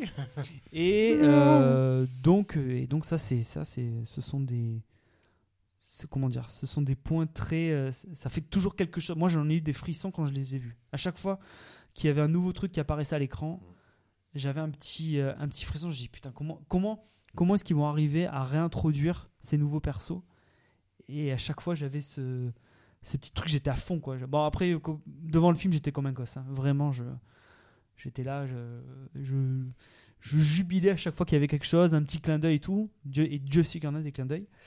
Et, euh, et donc, donc j'étais très content de revoir ces, personnes, ces personnages-là. Euh, je vous laisse la parole. Vas-y, ça parle un petit peu. Qu'est-ce que tu as pensé du film? Eh ben, très, très, bah, très, très bien. Oui, bah, bien, bien apprécié ce film. Euh, que dire de, de plus euh, sans, sans trop, euh, trop en dire non plus? Euh, ouais, ça, ça ne veut rien dire. Alors qu'il est mort de rire. Non, je rigole pas Aïe. de chose. Ça me gratte l'oreille. Euh, ouais, non, euh, très, très, très, J'aime bien quand il détaille ce qu'il fait. ah, attends, très bien. je me, je me gratte le nez. Euh, après, comme, comme on a pu en parler euh, après le film quand on l'a vu, c'est vrai qu'il y a un petit côté répétitif sur, euh, sur l'histoire. donc, bon, vu que tout le monde l'a vu, on peut en parler. Donc, encore l'histoire de famille, ça, ça, bouge pas. L'histoire encore de l'étoile noire, même si elle est plus grosse, qu'elle est plus puissante, ça reste toujours la même idée, la même façon de la détruire avec dans la tranchée, le vol, tout ça. Mais bon, ça reste quand même un film très agréable à voir. Et euh, par rapport à d'autres, euh, genre euh, la, la, la menace fantôme ou, euh, ou l'attaque des clones,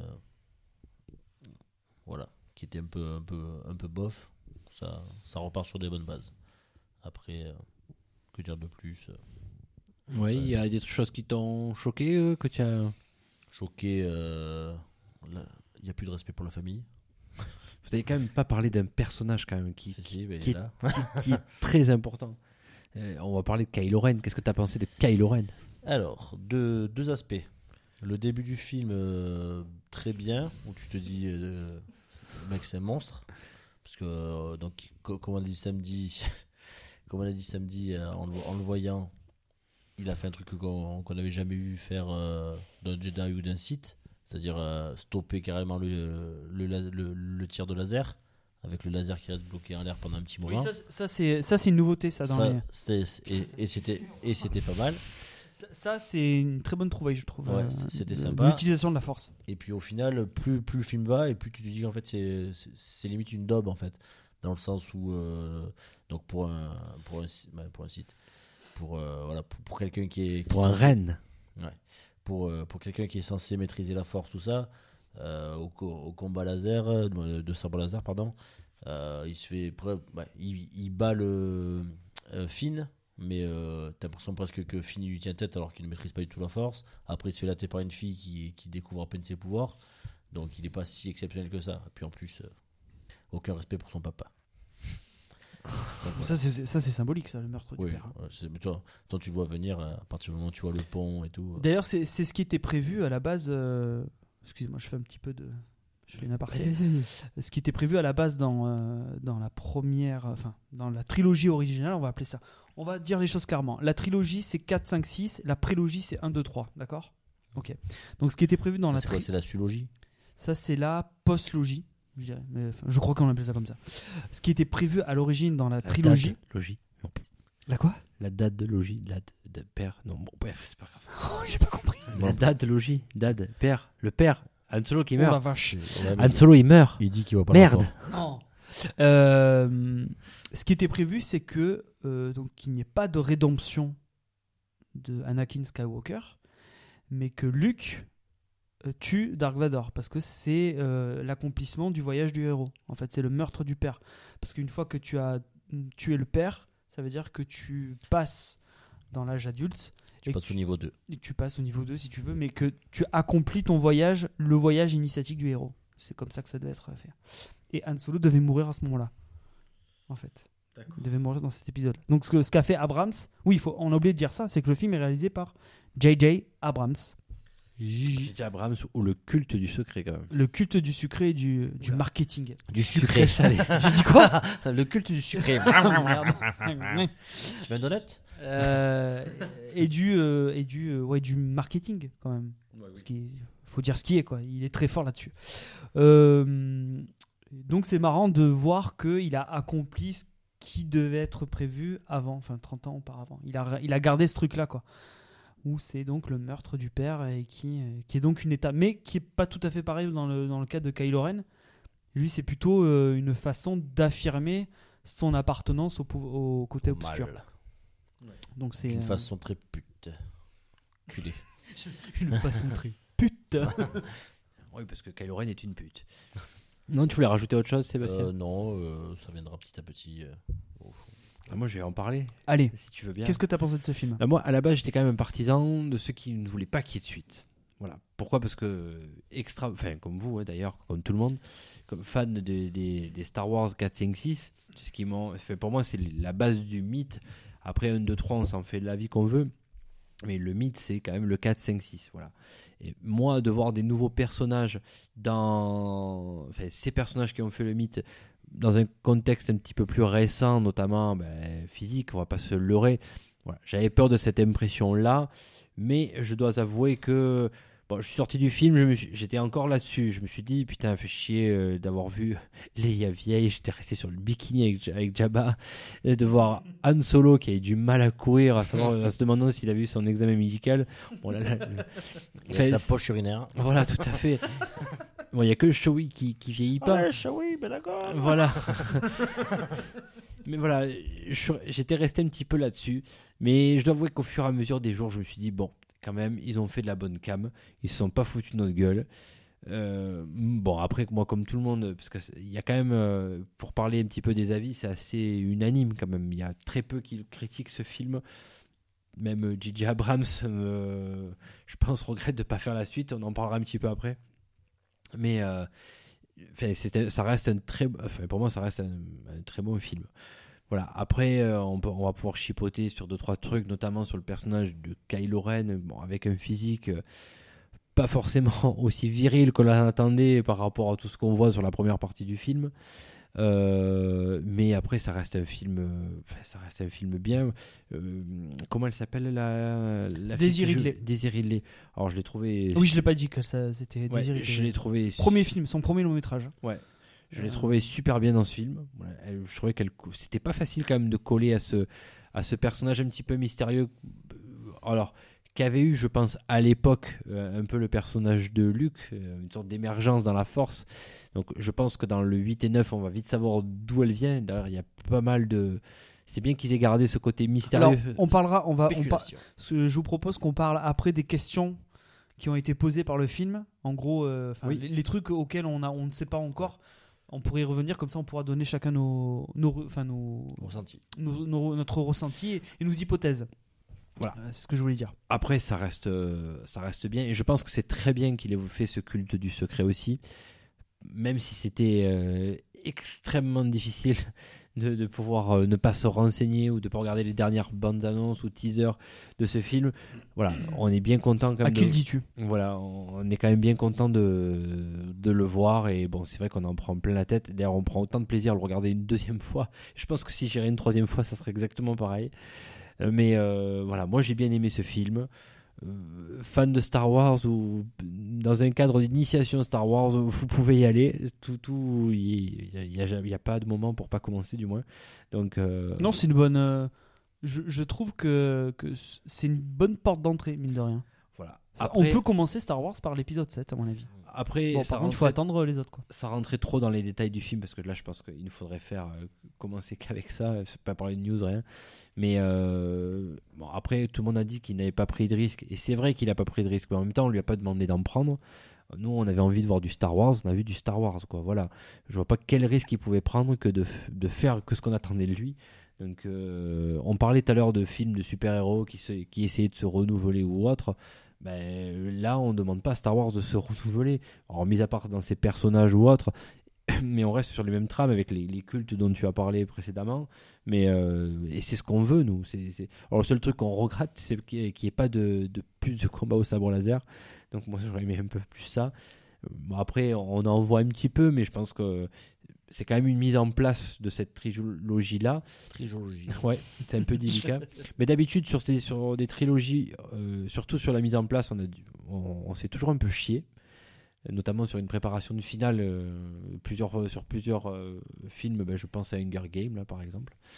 Mais là, je trouve que pour le coup, c'est bien mené. Et apparemment, d'après ce que tu m'as dit Lola, la dernière fois, il y, a, il y a presque une demi-heure de film qui a été coupé. Euh, Oui. Pour rester sur la même trame, je serais quand même je serais quand même très déçu, honnêtement, si euh, on disait bon, on a rajouté cette demi-heure-là sur le DVD. Bon, j'avais déjà Je pas pense mal, pas, je pense pas qu'ils vont le faire. Ça m'étonnerait. j'avais pas mal déjà râlé sur le Prometheus, où ça avait été le cas. Il y avait 40 45 minutes de film. On revient encore sur notre ami Ridley. Euh, mais euh, voilà, moi j'étais très content de ce film et, et voilà, je vois pas ce que je peux rajouter de plus. Lolo, je te, vas-y, je te laisse la main. Qu'as-tu pensé toi? Alors, euh, ben, je, je vais reprendre un petit peu vos- vos- votre idée à tous les deux, c'est-à-dire que celui-là de, de film, qu'est-ce qu'il y a? Qui s'étire. Ce- Celui-là de film, je pense que euh, si on n'accepte pas le fait que Star Wars est cyclique, euh, si on n'accepte pas que euh, les films sont à chaque fois des miroirs des autres, je pense qu'on va pas aimer ce film. Euh, en fait, Abrams, ce qu'il a fait, c'est qu'il a prolongé, il a continué la démarche qu'avait fait euh, Lucas, qui était que les épisodes se répondaient à chaque fois. Et quand on regarde, euh, donc bon, ça, vous voyez plein de plein de gens qui en parlent. Enfin, c'est connu. Enfin, je veux dire, quand vous regardez, quand vous regardez la prélogie, quand vous regardez la trilogie, vous allez voir des plans qui se répondent. Vous allez voir la merde, le parcours d'Anakin est évidemment l'inverse du parcours de Luke. À chaque fois qu'Anakin prend une décision, vous verrez que Luke prend une autre décision pour aller dans le sens du côté clair, alors que Anakin prend la décision pour aller du côté obscur. Voilà. Donc, c'est cyclique. Si on accepte ce postulat, on appréciera, on, aimera Star Wars, on aimera euh, The Force Awakens. Euh, ce que j'ai entendu, moi, c'est que les gens pensent, mais enfin, vraiment, j'ai vraiment entendu ça. Il y a des gens qui pensent que c'est un remake. Ils pensent que The Force Awakens est le remake de La Guerre des Étoiles, donc de, euh, voilà, du film de 77. Et d'un certain côté, ils n'ont pas tout à fait tort. Ils n'ont pas tout à fait tort. Le postulat est le même, c'est-à-dire que vous avez une information précieuse sur l'ennemi qui est remise. Pardon. Qui est remise. C'était un faux celui-là. Qui est remise à un droïde qui se retrouve sur une planète désertique. Ce droïde va. quoi? Non mais, non, j'essaie de- de- d'expliquer euh, le, Ouais, C'est pas parce qu'ils disaient conneries qu'il faut leur expliquer, expliquer leurs conneries. non, non, mais, non, non, mais c'est vrai, c'est le film. Oui, d'accord, mais C'est le film. Donc, ce, ce, euh, ce droïde va donc faire la rencontre de, du personnage principal du film, d'accord? Ce personnage principal du film va être appelé à l'aventure et va être. En l'occurrence, lui n'a qu'une envie, c'est de partir de là où il est, de s'échapper de sa condition. Et ensuite, il va connaître. euh, il va connaître l'aventure. Voilà. Donc, c'est comme ça que c'est fait. Donc, Alors- c'est- Sauf que, alors évidemment, il y a des détails, il y a des points de divergence et tout. Donc c'est un miroir, mais par certains, certains moments, je vais pousser la métaphore, c'est un miroir déformant. Du coup, moi, euh, alors attention, Donc moi j'ai accepté ça. J'ai accepté ce truc-là parce que je savais que de toute façon ils n'ont, comme tu dis, euh, on attendait du Star Wars. Moi j'attendais ça. Moi, le, film m'a donné ce que je voulais, donc je suis content de l'avoir vu. J'étais comme un gosse. Je suis allé le voir une deuxième fois. J'ai envie d'aller le voir une troisième fois. Ça a marché sur moi. Peut-être parce que je suis trop fan, je ne sais pas.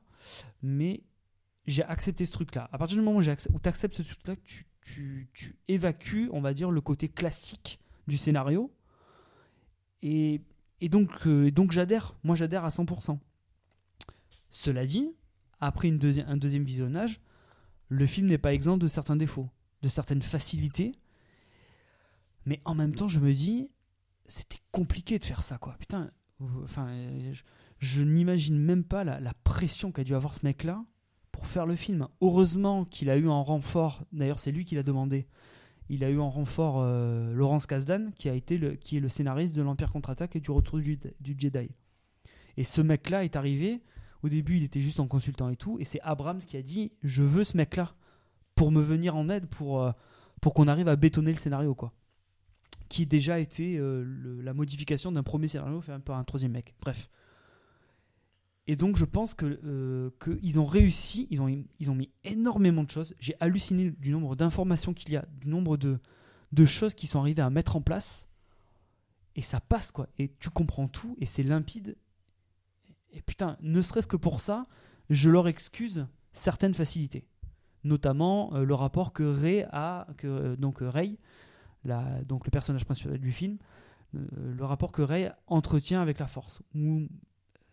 Qui, je pense, est très mal abordé par rapport à Luke. Au parcours de Luke dans l'épisode euh, dans l'épisode 4. Où là, je trouve c'était beaucoup plus subtil. Euh, ensuite, il y a certains problèmes au niveau des, de la mise en scène, de moments critiques. La mort de Han Solo, je suis désolé. Je l'ai vu deux fois le film. C'est- il, il ne fallait pas filmer ça. Surtout pas, surtout pas. Là, pour le coup, la scène, elle est ratée, quoi. Elle est ratée. Même si, quand je l'ai vu, alors parce que moi, je m'étais énormément protégé, je n'avais vu aucune bande-annonce, j'avais rien vu, j'avais rien lu. C'était très difficile sur les parce que je n'ai pas vu je l'ai pas vu le jour de la sortie, je l'ai vu le samedi. Donc je vous raconte pas entre mercredi, jeudi, vendredi, ça a été un enfer. De me protéger de tout, ça a été un enfer. Déjà quand j'ai allumé la radio le mercredi matin, j'ai cru que j'allais tous les incendier et tout le monde qui a commencé à balancer des infos sur le film. Donc ça a été très difficile. Et du coup, ça y est, j'ai perdu le fil de ce que je voulais dire, c'est une horreur. Tu parlais de la scène de Han Solo. ouais. Oui, voilà. Euh, du coup, euh, ça, c'est raté, quoi. C'est- C'est-à-dire que. hum, Ils sont passés à côté de leur sujet. Ils ont. J'ai été choqué. Enfin, j'ai été. euh, j'ai fait. Non, j'ai fait. Ils ont fait ça et tout. Mais parce que je n'avais. Je m'étais complètement protégé de tout. Donc pour moi, ça a été une surprise. Mais quand je l'ai vu une deuxième fois, donc je savais ce qui allait se passer, j'ai regardé la scène et j'ai fait non, ça marche pas. Ça marche pas. C'est-à-dire que tuer un personnage comme Han Solo, on parle de Han Solo là, on parle pas de, on parle pas d'un extraterrestre de merde euh, quand on l'a vu deux minutes, on parle de Han Solo. C'est c'est le personnage iconique de la de la saga, un des personnages iconiques. Et ils ils ont fait ça quoi. Et là je me dis mais c'est pas possible quoi. Filmer filmer Harrison Ford en gros plan en train de faire je suis désolé, il y a rien de pire pour un acteur de, de, de faire ça. Pourtant, c'est Harrison Ford, mais ça ne marche pas. Harrison Ford. Harrison Ford, ça ne marche pas. Ça ne marche pas du tout. Et le problème, c'est que ça tue toute la dramatisation. Parce que ça- cette mort, ça aurait dû être mais tragique. Mais vraiment un truc, ça aurait dû te marquer. Alors oui, moi, ça va me, ça me marque. Ça me marque. Mais je trouve qu'ils sont passés à côté de rendre le truc encore plus énorme. C'est si euh, clair, ouais, mais- mais alors tu vois, j'avais plutôt eu cette impression là moi la première fois que je l'ai vu. Voilà. Et j'ai- la deuxième fois, j'ai eu la- en fait j'ai eu l'avis différent Mais pourquoi? Parce Qu'est-ce que j'avais pas remarqué euh, certains détails de la mort en fait si tu veux en gros? Notamment euh, il caresse la, le visage de son fils alors qu'il a quand même un sabre planté en lui. Ça, quoi. c'est ridicule. Ben non, je trouve pas ça ridicule justement. Moi, je trouve ça exagéré, moi. Il sous-entend qu'il lui pardonne. Que... Non, c'est pas, c'est pas forcément. Ouais, quelque part, t'as raison, c'est ça. Mais euh, ça m'a- donné encore bien plus un aspect dramatique, quoi. En gros, c'est comme un peu parce que on comprend. Alors, c'est là où je, je pense que ça va donner des dérivés sur des, des spin-offs à côté. Mais euh, en gros, on comprend qu'Han Solo était un père de merde. En gros, en gros, je, je le dis plusieurs fois moi aussi. je te, je te l'ai pris. Euh, mais, euh, mais du coup, ouais, du fait qu'il lui caresse le visage à la fin, je trouvais que ça donnait un, un aspect, ouais, encore, encore plus dramatique que ce que, que ce que je pouvais penser, quoi. Oh, putain, moi ça n'a pas marché du tout ça. Voilà. Après, pas, ça quoi. dépend du ressenti de chacun. Oui, oui, bien sûr. Mais du- j'avais pas, je me suis, je me rappelais pas de ce détail où il lui caresse le visage. En gros, pour lui dire euh, presque pardon d'avoir été ce que j'ai été, qui t'a amené à être euh, si terrible aujourd'hui. Voilà, moi je vois plus comme ça qu'une comme une sorte de pardon, quoi. Enfin, comme une sorte de pardon euh, de ce qu'il a, de ce qu'il lui fait, quoi. Voilà, de ce qu'il lui fait subir. On sait que en fait, il lui fait subir ça parce que euh, voilà, il n'a pas été présent sur pas mal de tableaux apparemment. Mais euh, voilà, je le prends, je le prends plus dans, dans ce côté-là. Et oui, moi pour le coup, je- ça m'a, j'ai plus été gêné de revoir la scène, moi en gros. J'étais gêné par son aspect dramatique. Bon, ça, ça a toujours été mon problème. Moi, dès qu'il y avait des scènes un peu dures ou dramatiques, euh, qui allaient être dures euh, émotionnellement à vivre, j'ai toujours été un peu réticent après les revoir. Et du moins, quand je l'ai vu avancer sur le pont une deuxième fois, je me suis dit, oh putain, chier, je vais vraiment réinfliger ça. Et je pense que j'aurais du mal à le revoir. Euh, Ouais, moi je sais pas. Moi, moins ça ne marche pas. Quoi. Tu vois, Enfin, j'ai pas- moins été gêné par. Alors, c'est pas vraiment Luke qui tue son père, quoi, mais le passage où Darvador il tue son, le- son maître, quoi, le- l'empereur. J'ai- moins de mal avec ça euh, qu'autre chose. Quoi. Bah, parce que c'est moins. euh, Parce que c'est pas dramatique. tu vois. Ça aurait, été, ça aurait été plus dramatique que Luke soit obligé de tuer Dark Vador et de dire pour, pour pouvoir. Euh, pour pouvoir. euh, comment dire. euh, Ouais, sauf que ça aurait été contraire à l'éthique des Jedi, Et- par exemple. Et c'est différent aussi, non, parce que non, mais c'est pas Luke, vrai ça. Luke Bah- était le gentil et Dark Vador était méchant. Voilà. Là, Non, méchant. mais non, mais non, mais non, non justement, c'est, c'est- je pense que c'est plus. euh, ça aurait été très intelligent. Bon, là, du coup, on a redévié sur le retour du Jedi, mais euh, du, du coup, ça aurait été. Ça aurait. Ça aurait été logique. En fait, putain, du coup, je suis obligé on est obligé d'expliquer le parcours de Lucas, mais ça aurait été logique par rapport à, euh, à ce qu'il avait, avait entamé avec euh, le voyage du héros. Ça aurait été logique. Voilà, c'est comme ça que. Je dis pas que euh, il faut faire ça, mais ça aurait été logique. Et symboliquement, je pense que ça aurait été très très fort. Et comme tu dis, je pense que ça aurait été une scène terrible pour nous, parce qu'on se serait dit, mais euh, on sait que, à force, on sait que bah, Dark Vador, finalement, au fond de lui, il a quand même quelque chose qui. Mais euh, que Luke soit obligé de tuer son père, quoi, parce qu'il y a, il n'a pas le choix, il est obligé de le faire, quoi. Pas. euh, Alors évidemment, le côté euh, rédemption, tout ça et tout, je veux bien, mais, mais ça aurait été. ça aurait, ça aurait été un acte extraordinaire que au final que lui soit obligé de, de vois, j'ai- terrasser de terrasser son, pas son vu, père, quoi la personne qui qui l'a mis enfin qui l'a J'ai pas vu. qui l'est- avec qui il est lié par la force quoi c'est ça qui est Mais c'est, tu vois, c'est contraire, je pense, à l'éthique du Jedi. Je te reviens là-dessus. Après, on, on revient là sur tous les films et tu as raison de dire que euh, les films se font presque écho entre eux. Mais tu vois, par exemple, euh, la bataille euh, Anakin-Obi-Wan du 3, euh, bah, il lui fait pas la mise à mort. Obi-Wan sur, euh, sur Anakin. oui mais il de- sait mais il sait qu'il va enfin parce que Il pense qu'il va mourir. il pense qu'il va doit- mourir il il doit le laisse il le laisse pour mort parce qu'il est persuadé que de toute façon il va crever quoi Ouais, mais il, le tue, il ne l'achève pas. Il n'y a pas une sorte d'exécution. Tu vois ce que je veux te dire? Oui, Euh, on n'achève pas un homme désarmé. Ben voilà. Et tu- je reviens sur euh, Darth Va- la bataille d'Arvador, euh, Luke Skywalker. On est dans, la même, dans le même format. Après, il y a ce côté, il y a ce côté initiatique du côté obscur et du côté Jedi qui est totalement différent. Et tu as bien fait de le dénoter parce que, en gros, euh, Kylo Ren, s'il veut vraiment se faire accepter comme du côté obscur, ben, il fallait qu'il fasse ce passage-là. D'ailleurs, euh, comment il- Smoke? Snoke Snoke, pardon. Snoke, il lui fait bien comprendre que si, Snoke, Snoken. s'il ne passait pas, s'il ne passait pas ce, cette barrière-là, parce qu'il il lui dit d'ailleurs, je crois, euh, que tu vas avoir une, une étape, euh, du moins un obstacle très difficile à passer, celui du père, celui de Et voilà. Non mais ouais l'exécution. mais c'est pour ça ouais, c'est pour ça que je dis En ça, gros, que- un Jedi ne peut pas le passer, mais quelqu'un du côté obscur peut le passer. Euh, ouais ouais mais ça euh, Ouais, mais regarde Anakin. Bon, il a pas pu, il a pas pu tuer son père parce qu'il il en a pas. Mais euh, mais je prends l'exemple. euh, Alors tu vois, moi j'aurais été plus. Bon, ils ont été très légers là-dessus dans leur revanche des sites, mais sur l'aspect d'Anakin qui va tuer tous les Je- tous les jeunes Jedi quoi. Voilà, quand te tue, quand je le dis comme ça, c'est quand même très très choquant. Mais quand euh, on voit le film, on est choqué qu'après coup en disant Mais ouais, parce que c'est hors champ. ouais, mais- ouais, mais voilà, le, seul je- problème, le seul problème avec. Bon, du coup, on fait un, on fait un débat sur la, sur la prélogie, mais euh, le, le- le- le seul truc, c'est que les, les- les atrocités que fait, euh, que fait ce personnage-là, tout est hors champ, quoi. non, mais- Et c'est terrible de faire ça. c'est Kylo simplement Ren, pour il fait les mêmes euh, apparemment, puisqu'ils disent que Luke il est en train de former des, des nouveaux minots et que apparemment euh, il, il les a butés, je crois.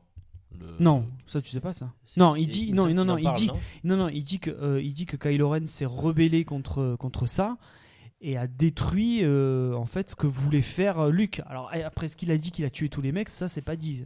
Je, enfin, il me semble pas que ça soit dit. hein. Je- Mais voilà, tout simplement pour dire que l'aspect initiatique, voilà, après je, je terminerai là-dessus, Ouais. hein, l'aspect initiatique côté obscur, il y a quand même un passage à l'axe, un côté exécutoire, quoi. Euh, Il y a côté mise à mort, et qui est, qui est, qui est obligé. Et c'est là où c'est fort, comme tu, me l'avais fait remarquer les premières fois, on en avait discuté ensemble, c'est que vraiment, pour une fois, on aborde le côté de je suis méchant, je suis tenté par le côté gentil, par, le- par la lumière, chose qu'on n'avait pas auparavant. C'était toujours l'inverse. Et toujours- surtout, c'est toujours on se situe du côté des Jedi et j'ai la tentation du côté obscur alors pour diverses raisons euh, alors ce sont toujours pour des raisons émotives et familiales euh, voilà mais, mais euh, Star Wars, ça n'est qu'une histoire de famille. hein. voilà mais c'est toujours pour des raisons d'attachement pour des raisons d'émotion il y a toujours des émotions en jeu alors que là pour une fois c'est abordé différemment on voit la souffrance d'un gars qui est méchant à devenir Ben, gentil et je trouvais que ça, pour le coup, c'était peut-être la, la seule, la seule, euh, le seul changement qu'il y avait, c'est que pour, les, pour une fois, on vivait le- la chose Ah, de- du côté du méchant. Donc, Mais c'était- et, surtout, et surtout, je- moi, je- alors, euh, bon, on est d'accord, on n'est pas d'accord, mais moi, j'ai trouvé que euh, ce personnage-là, il est très intéressant dans le sens, il est toujours torturé, il est toujours euh, euh, merde. Tu sais quand tu es, quand tu n'es jamais sûr, quand tu es pas torturé, quand tu es euh, indécis, Indécis, mais mais encore plus que ça, quoi. Il est toujours euh, J'aurais dit Le cul entre deux chaises. le cœur, ouais, ouais, mais, euh, mais, mais, mais vraiment de, de manière forte. Il est le, le gars, il, le gars, il est ouais, torturé, on peut Tu dire ça. sens qu'il a un gros manque de maîtrise. Parce Mais que tu, tu sens qu'il sait pas où il en est, quoi. Mais- Et ça, et ça, j'ai trouvé que c'était dans le jeu du mec. Ouais. J'ai trouvé que c'était mais parfait, quoi. J'ai dit mais, mais c'est ça, voilà. Il fallait montrer ça. Il f- c'est, euh, moi, pour le coup, Kylo Ren. Mais je suis absolument pas déçu par le personnage parce qu'au début, effectivement, on te pose, on te le pose là comme un le méchant parce que ça va être le méchant. Tout le monde va te dire ah putain c'est bon, ils vont refaire Dark Vador, mais ils vont essayer de le refaire. Et c'est pas ça. Mm. Ça n'est pas ça. Le mec c'est juste un apprenti et tu te rends compte que le mec tiraillé. Je suis arrivé à Il est tiraillé entre euh, sa nature qui visiblement est euh, et euh, en gros le mec est psychotique quoi. Il faut dire ce qu'il est. Il est bipolaire, il est psychotique, il est tout ce que tu veux. Et je il a une espèce de chape de plomb qui est en gros sa famille, les Skywalker d'un côté, les Solo de l'autre. Et ce mec-là ne, n'arrive pas à supporter ça, quoi. Il ne, il ne peut pas porter ce poids-là. Et il n'accepte pas cet héritage-là. Le seul truc qu'il accepte, c'est son grand-père. Et son grand-père, c'est Vador. Alors après, là où c'est très... eu ouais, de Vador aussi. De quoi? Quelle, quelle, quelle histoire il a eu de Vador Bah, que, euh, Voilà, c'est là où je voulais en venir. Après, on ne sait pas ce que Snoke lui a dit sur Voilà. Vador. Il ne retient que la partie euh, négative, enfin, qui l'intéresse. la Vador. partie euh, côté obscur de, de Vador. Et là-dessus, j'ai trouvé que c'était très intelligent que le mec se recueille sur le casque de Vador, sur les cendres de Vador. C'est-à-dire qu'au moment où il enlève son casque, euh, la scène où il est avec Rey, euh, qu'il essaie de la, de la torturer pour. euh, enfin, la torturer. Vous avez de lui compris dénicher de des lui dénicher des informations et que euh, il enlève son casque et qu'il pose son casque, il pose son casque dans les cendres de Vador. Et ça, putain, symboliquement, j'ai trouvé que c'était plutôt bien trouvé et je dis putain, mais le mec, il est fou quoi. Le mec, il, il est juste obsédé par cette figure emblématique qui est Vador. Et euh, et ça, c'est vrai, ça c'est vraiment une très très bonne trouvaille d'avoir euh, réussi à trouver le bon angle d'attaque pour justifier la présence d'un personnage comme ça. Moi, j'ai trouvé ça, euh, j'ai trouvé ça super quoi. Vraiment, j'y ai cru, j'ai cru à ce personnage-là. Non, mais c'était. On en a pris plein la tête. Et puis, euh, bon, on, on va peut-être passer à à, à Ray. Euh, Moi, j'ai un Pour revenir souci. deux secondes euh, sur lui, Oui. euh, c'est vrai que il a, donc il a, il a ce côté euh, vraiment où tu sens qu'il maîtrise absolument rien. Alors que tu, tu sais, genre quand, quand il pète un plomb, il fout, il fout la pièce à l'envers, il détruit tout euh, peu- plusieurs fois. Alors qu'un mec comme Dark Vador, je veux dire, euh, bon après qui, était, qui, a, qui a forcément plus d'expérience, Mais quand il lui arrive un truc comme ça, tu sens qu'il est- il est beaucoup plus posé, même s'il s'il fait preuve de violence quand euh, il étrangle un gars ou quoi, tu sais, mais tu sens qu'il le fait euh, en gardant une voix posée, des trucs comme ça, alors que lui, c'est de suite, c'est sa gueule, c'est et ça, dé- ça dé- détruit tout, quoi. Il laisse exprimer sa, sa Ouais, colère. Il- il n'arrive pas à se contrôler. Ouais, c'est ça. Ouais, ouais, Il a ouais. un gros manque de contrôle. Ouais, ouais, clairement, clairement. Mais euh, Après- non, mais j'ai trouvé. euh, Enfin, après, je, on, on- on va, on va voir après pour les autres, mais pour moi, ça, c'est une, ré- moi, c'est une, de- c'est un des points positifs euh, du film, parce que je me suis dit putain, comment ils vont faire avec les Bah, enfants de, tu- de Skywalker, comment ils vont s'en sortir avec ça? Et ça, par contre, euh, là, vraiment, chapeau quoi. Tu parles de, bah, tu, tu parles des réussites du film. On peut dire aussi que Ray était- Ouais. est La- une réussite en la soi. plus grosse réussite pour moi. Le, alors, même, on peut même élargir le truc, c'est-à-dire que d'un point de vue du casting, pour moi, c'est un sans faute. Quoi. Ouais. Pour moi, c'est-à-dire que tout marche parfaitement. Ils ont pris les mecs qu'il fallait, les filles qu'il fallait. Ça marche, quoi. Euh, Daisy, euh, Daisy Ridley, mais elle est parfaite. Mm. Elle est parfaite. Elle est. Daisy Ridley Scott? Encore et toujours, il nous hante, décidément. Et elle, elle est, elle est, euh, elle est juste, quoi. Elle est- pff, moi, je. Tu crois tout de suite au personnage. Euh, Finn, tu crois tout de suite au perso. Enfin, tu- ça marche, quoi. Et entre eux, ça marche aussi. La- L'alchimie entre les persos Ouais. marche. Et ça, c'était pas évident, ça à faire. Ouais, c'est vrai, c'est vrai. Euh, Qu'est-ce qu'on peut dire Oui, euh, enfin, vous voulez continuer sur les points positifs ou les points négatifs? Bah après des points négatifs, on les a un peu. Ouais, on, les a, on les a vite euh, Ouais. Tu, tu- qu'est-ce que tu voyais comme point négatif? Non, non, mais, non, mais attendez, me lancez pas là-dessus. Moi, je pourrais en parler pendant 3 heures là, de, de- de ce film. hein. Donc, euh, moi, si vous voulez, on reprend chaque scène, on les détaille toutes. Et, Avec la euh, voix tremblotante. Non, non, non. Non, après, on va peut-être pas faire non plus trois heures là-dessus, mais, mais c'est vrai que bah, en fait, c'est quand même une réussite en, en, enfin, en gros. En gros. En gros, c'est quand même une réussite. Alors oui, euh, pour répondre pour répondre à ce que tu disais tout à l'heure, euh, Seb, euh, même toi aussi, tu au niveau des combats de sabre laser. Alors, Pourquoi tu regardes par terre? Oh là Il prend son élan. Son non non, euh, je pense que ça, Chaud, chaud, chaud, chaud. je, je pense que ça reste dans. euh, Validé.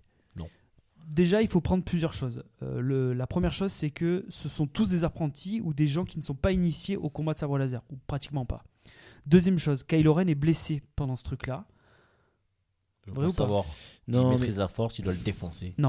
Mais non. non, mais euh, alors, il pourrait. euh, moi, je pense. Alors après, ça, c'est une hypothèse. Moi, je pense que euh, son rapport avec Ray, il est plus. euh, Ah, mais un ça va. Il est, je pense que c'est un peu plus que la relation qu'ils ont entre eux est un peu plus profonde que ce qu'on veut bien nous faire croire. C'est-à-dire que je pense que effectivement, il pourrait utiliser la force pour la pour la tuer. Enfin, pour euh, il l'immobilise et c'est fini. Et je pense qu'il fait ça à dessein. C'est-à-dire que ce qu'il lui dit, il lui dit si tu veux, je peux t'enseigner, je peux te, je peux te, tu as besoin d'un d'un prof, enfin d'un prof, d'un maître.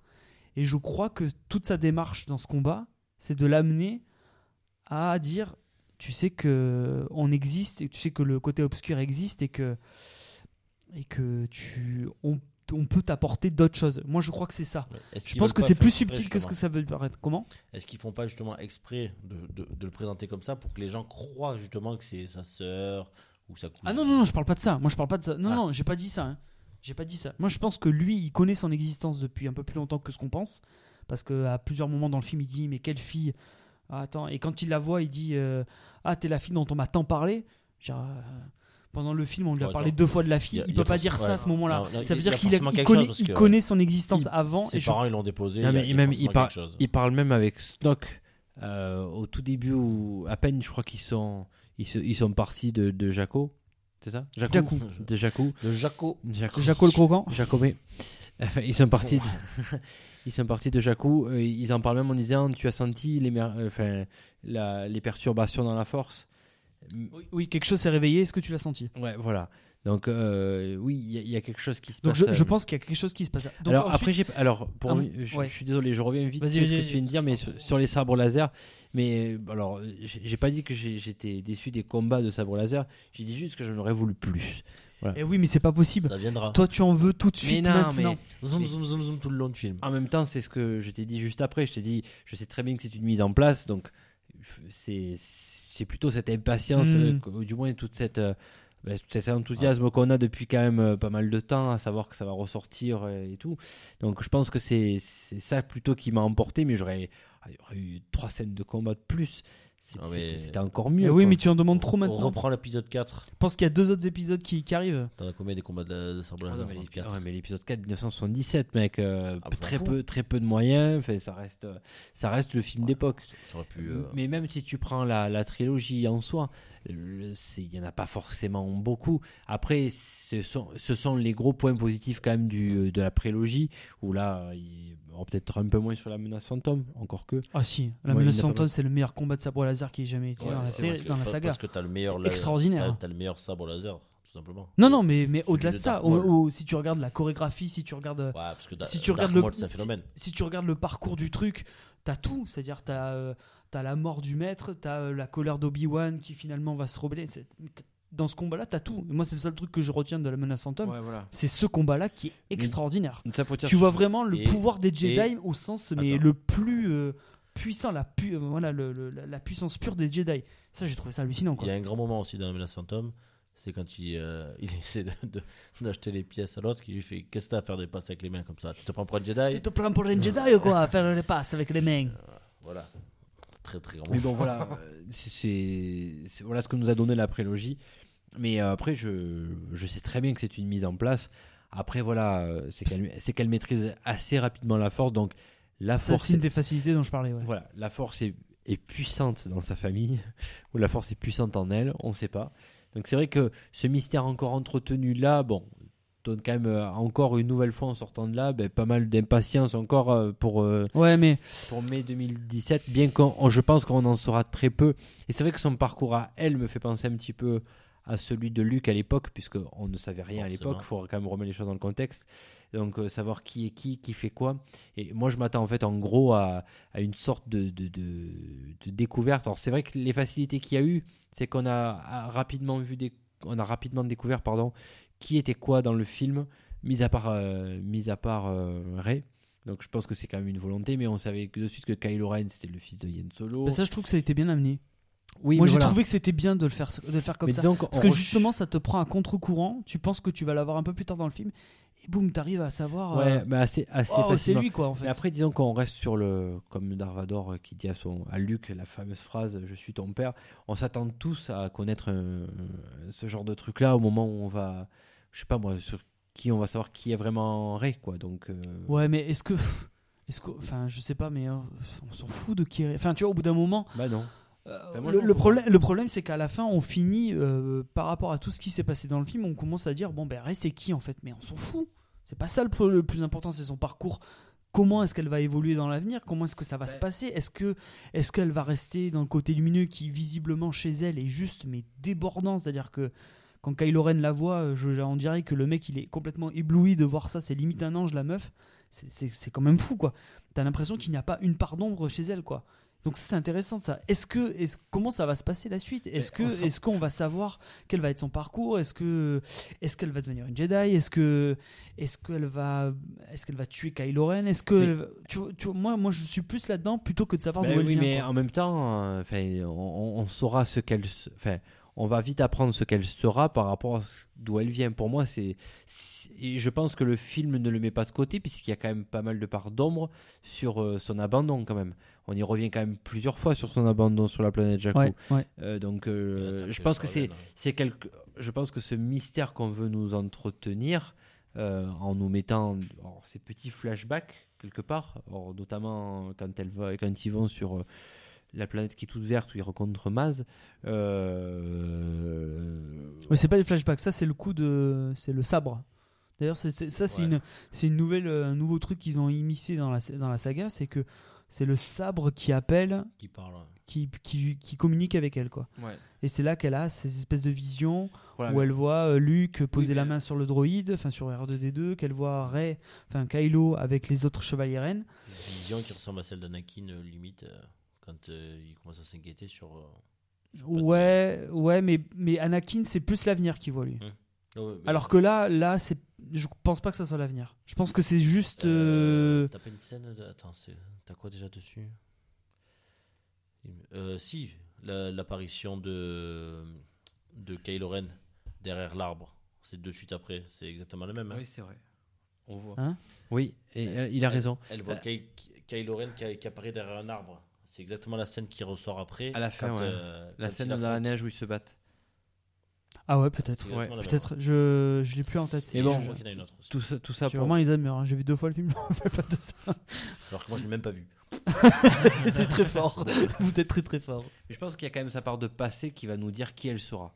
Oui, bah, il- Et tout le potentiel qu'elle a. Alors même si on a quand même quelques petites bribes, et d'ailleurs, tu le remarqueras, mais ça, je pense que c'est sûr et certain, c'est, ça a été l'un de nos premiers, de nos principaux sujets de conversation, mais qui elle est? Oui, ou non, mais bien sûr. Qui elle est nous amènera, évidemment, qui, qui elle sera. Voilà, je pense. Oui, Voilà. c'est vrai que c'est le premier truc dont on a parlé. euh, qui c'est Mais c'est dommage de parler de ça parce que c'est pas.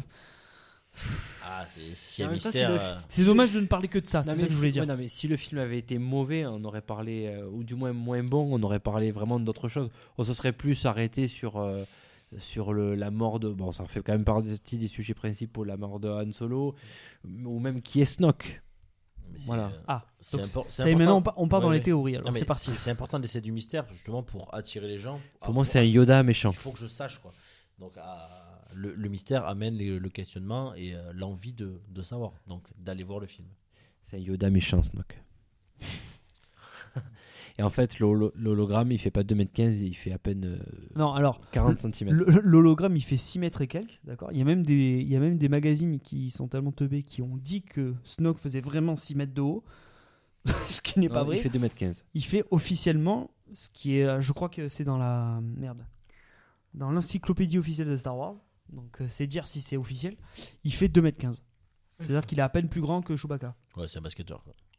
Ou Chewbacca il doit faire euh, 2 mètres putain, Oh, je vais me faire insulter par les gens de, de- qui, aiment, euh, qui aiment Star Wars mais je, je crois que il, ouais, il à peine plus ou il doit être un peu plus grand que Chewbacca ou Ouais, c'est kiff kiff ou limite, ouais.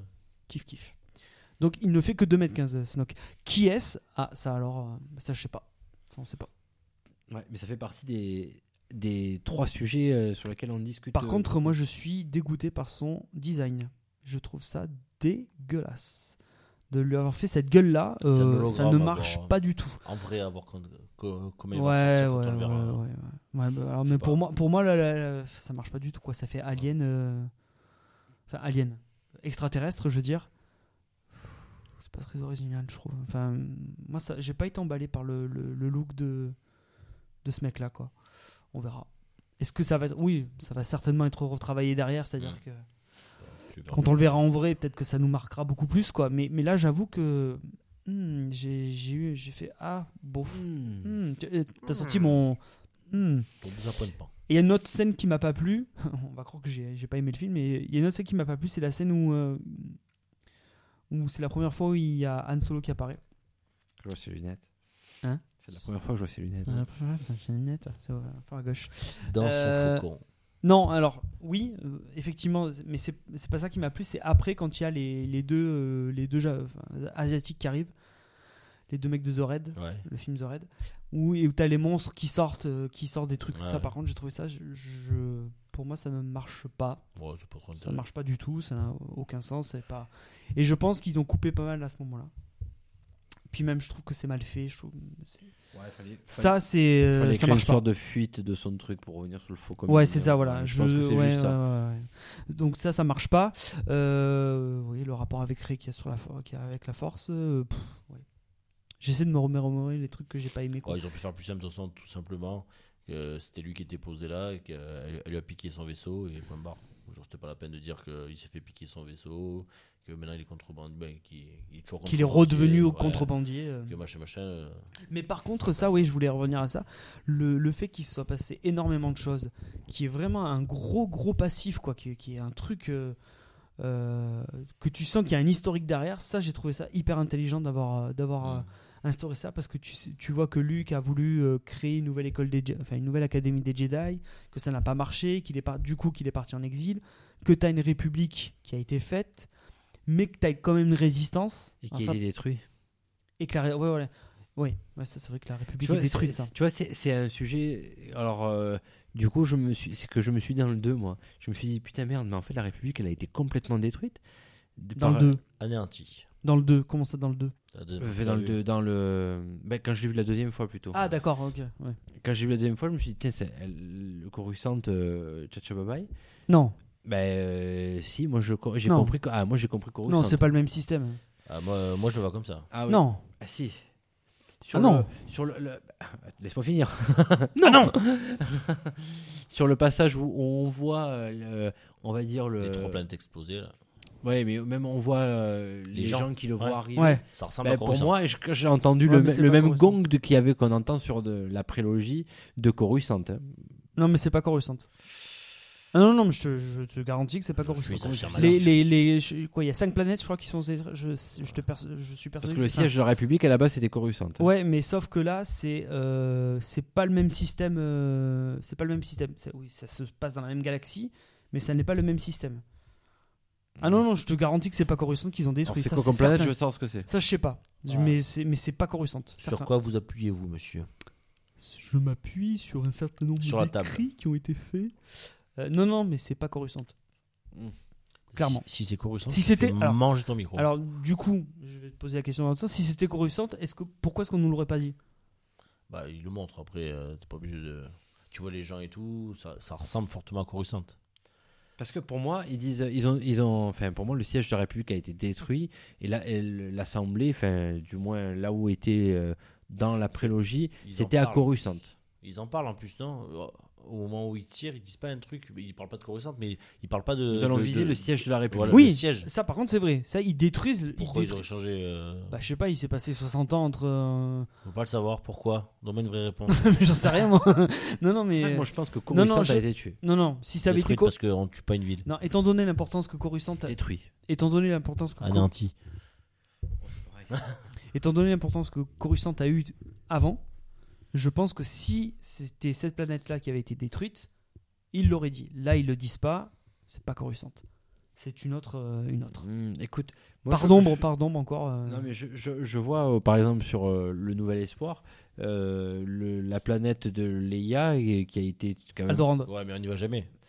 Ouais, bon, c'est quand même la planète de Leia quoi. Ouais, c'est pas. Ouais. C'est pas non plus n'importe quoi. Ça a été détruit et au final ça, ça passe presque inaperçu. Un Et- peu pour moi comme Coruscant, tu vois. Et c'est Du coup, sa, je me suis dit putain merde quand même Coruscant a été a été bousillé quoi. Non, non, sa non. planète ça. d'adoption. Donc on s'en fout. Enfin, On est- D'ailleurs, ça, par contre, le fait qu'ils détruisent les planètes, qu'on voit les populations Ouais, euh, voir, qui sont en train de voir euh, l'apocalypse arriver, je trouvais que c'était intelligent d'avoir montré ça. Ça, drame, ça fait, euh, ça dramatise un peu plus la, la chose. Parce que le coup de la étoile noire, euh, ça par contre, c'est une- je comprends pas pourquoi ils ont fait ça, quoi. Honnêtement, pourquoi est-ce qu'ils ont fait une autre, enfin la Star Killer Base, pourquoi est-ce qu'ils ont refait ça, je comprends pas. base. Base, base. Et, Euh, et qu'ils n'ont pas protégé en sachant qu'ils sont déjà fait baiser de la même façon. Hmm. Pourquoi ils n'ont pas un peu plus protégé hein, pour pas se faire niquer Et puis, encore et puis d'ailleurs, ils n'étaient pas au courant qu'il y avait une base qui était en train de se construire. euh, Ouais.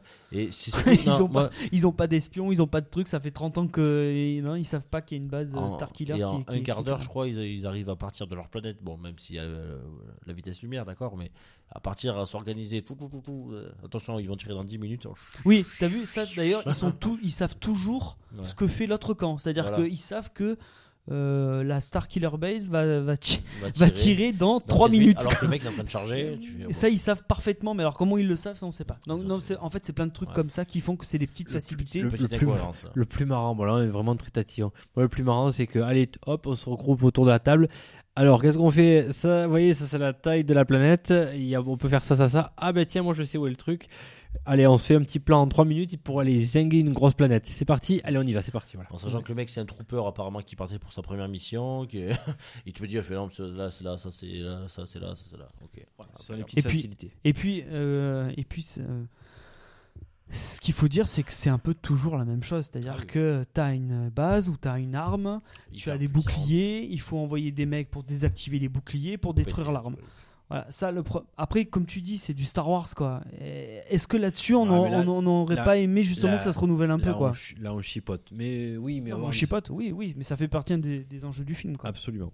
Absolument. Bon, après, ouais, je- J'ai aimé le film. Attention, j'ai adoré le film. Pareil, mais voilà. Ouais, c'est- Et, ça montre à quel point les, la prélogie est, en- est vraiment en dessous du reste. quoi. C'est ça qui est terrible pour euh, Lucas. Attention, il y a 8 et 9 qui arrivent. Mais je suis très confiant pour le 8. Je suis hyper confiant pour le 8. Pas pour le 9, mais pour le 8, ouais, à fond. Voilà. J'ai peur. Mais non, mais non, ça va rouler. Bon, je crois qu'on en a pas mal parlé. On peut parler des, Je, je vous propose de. Oui, dis-moi, c'est pardon. des petits acteurs que, que tu m'as dit qui, qui apparaissaient dans le film. Ah, les clins d'œil. Les petits clins d'œil. Ah, Oui. parle-nous-en. Euh, J'en ai un. un- ah. un, je, je sais pas si tu l'as. pas sans rentrer dans les 22. Je suis absolument pas préparé. Oui, euh, dans euh, plusieurs choses. La première, c'est donc euh, dans la fameuse séquence où euh, Ray a des visions, enfin, avec le sabre, tout ça, là, où tu vois les. On entend les voix de Alec Guinness, de Ewan McGregor et de Frank Oz. Voilà, Frank Frank, Oz. Frank Oz, c'est Yoda. C'est là. Donc ça voilà, Euh, sa- sachant que je crois que Ewan McGregor a, a enregistré spécialement des euh, dialogues pour ça.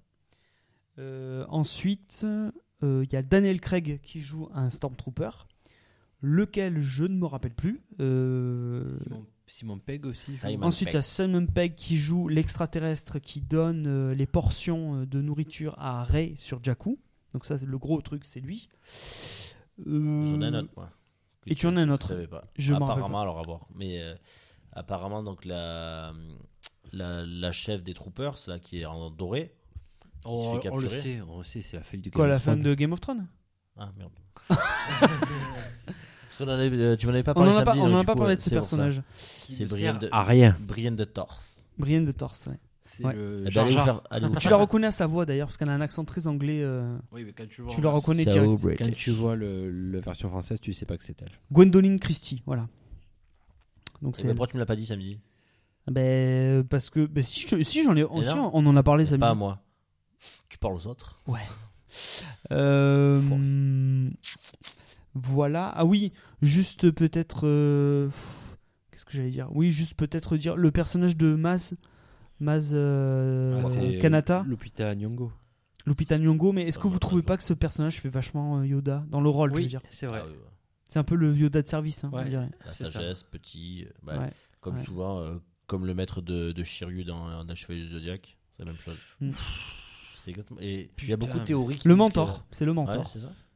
Il y a- il y a- le mentor. il y a- à un moment, il y avait beaucoup de théories à la con, puisque ça n'a rien à voir, mais qui disaient qu'ils venaient de la même planète, et deux, alors que absolument pas, parce que de toute façon, dans le- ça n'a rien à voir, mais dans le Chevalier du Zodiac, on apprend plus tard que en fait, c'est juste une apparence qui se prend, puisque pour pouvoir vieillir. Mais bon, c'est pas grave. D'accord. D'accord.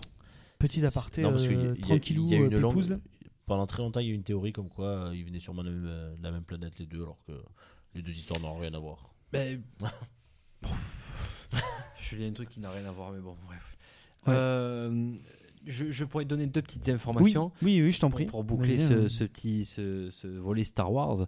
Alors déjà le premier, on en a parlé rapidement tout à l'heure, c'est J.J. Abrams qui déjà émet des regrets de pas pouvoir faire euh, la suite parce qu'apparemment je pense qu'il s'est vraiment éclaté. De toute façon, il avait dit que c'était un fan à la base hein, de, de, de- Plus fan de Star Wars que de Star Trek d'ailleurs. Ouais voilà. Ça a Donc, dû bon, faire plaisir aux gens qui ont, qui ont, qui regardé ces films. il a euh, fait les Star deux de. Star Trek. hein. Ouais, ouais. Et le troisième, parce qu'il y en a un troisième. Non, c'est pas lui. D'ailleurs, enfin, C'est pas lui. Big C'est Bang le mec qui Theory, fait euh, Fast que and tu- Furious. Big Bang Theory, il faut que tu regardes absolument. Ah, il faut que je regarde. Ils J'ai vont pas voir- vu l'épisode. Il faut. Enfin, mon oncle ne m'a pas encore apporté, apporté, ne m'a pas encore apporté l'épisode de- des États-Unis. Ton oncle Hmm? Mon oncle des États-Unis. Ah oui. tu sais, on n'a pas le droit de regarder. Tout à euh, fait, tout à fait. Bon, après le streaming qui est totalement légalisé. Enfin bref. Euh, Oui, Et le, on- tu peux rapidement nous parler du, du prochain réalisateur de, de, épisode de- huit. donc l'épisode 8. Ouais. C'est euh, Ryan Reynolds. Non, c'est pas. Ryan, oui, c'est bon. Oui.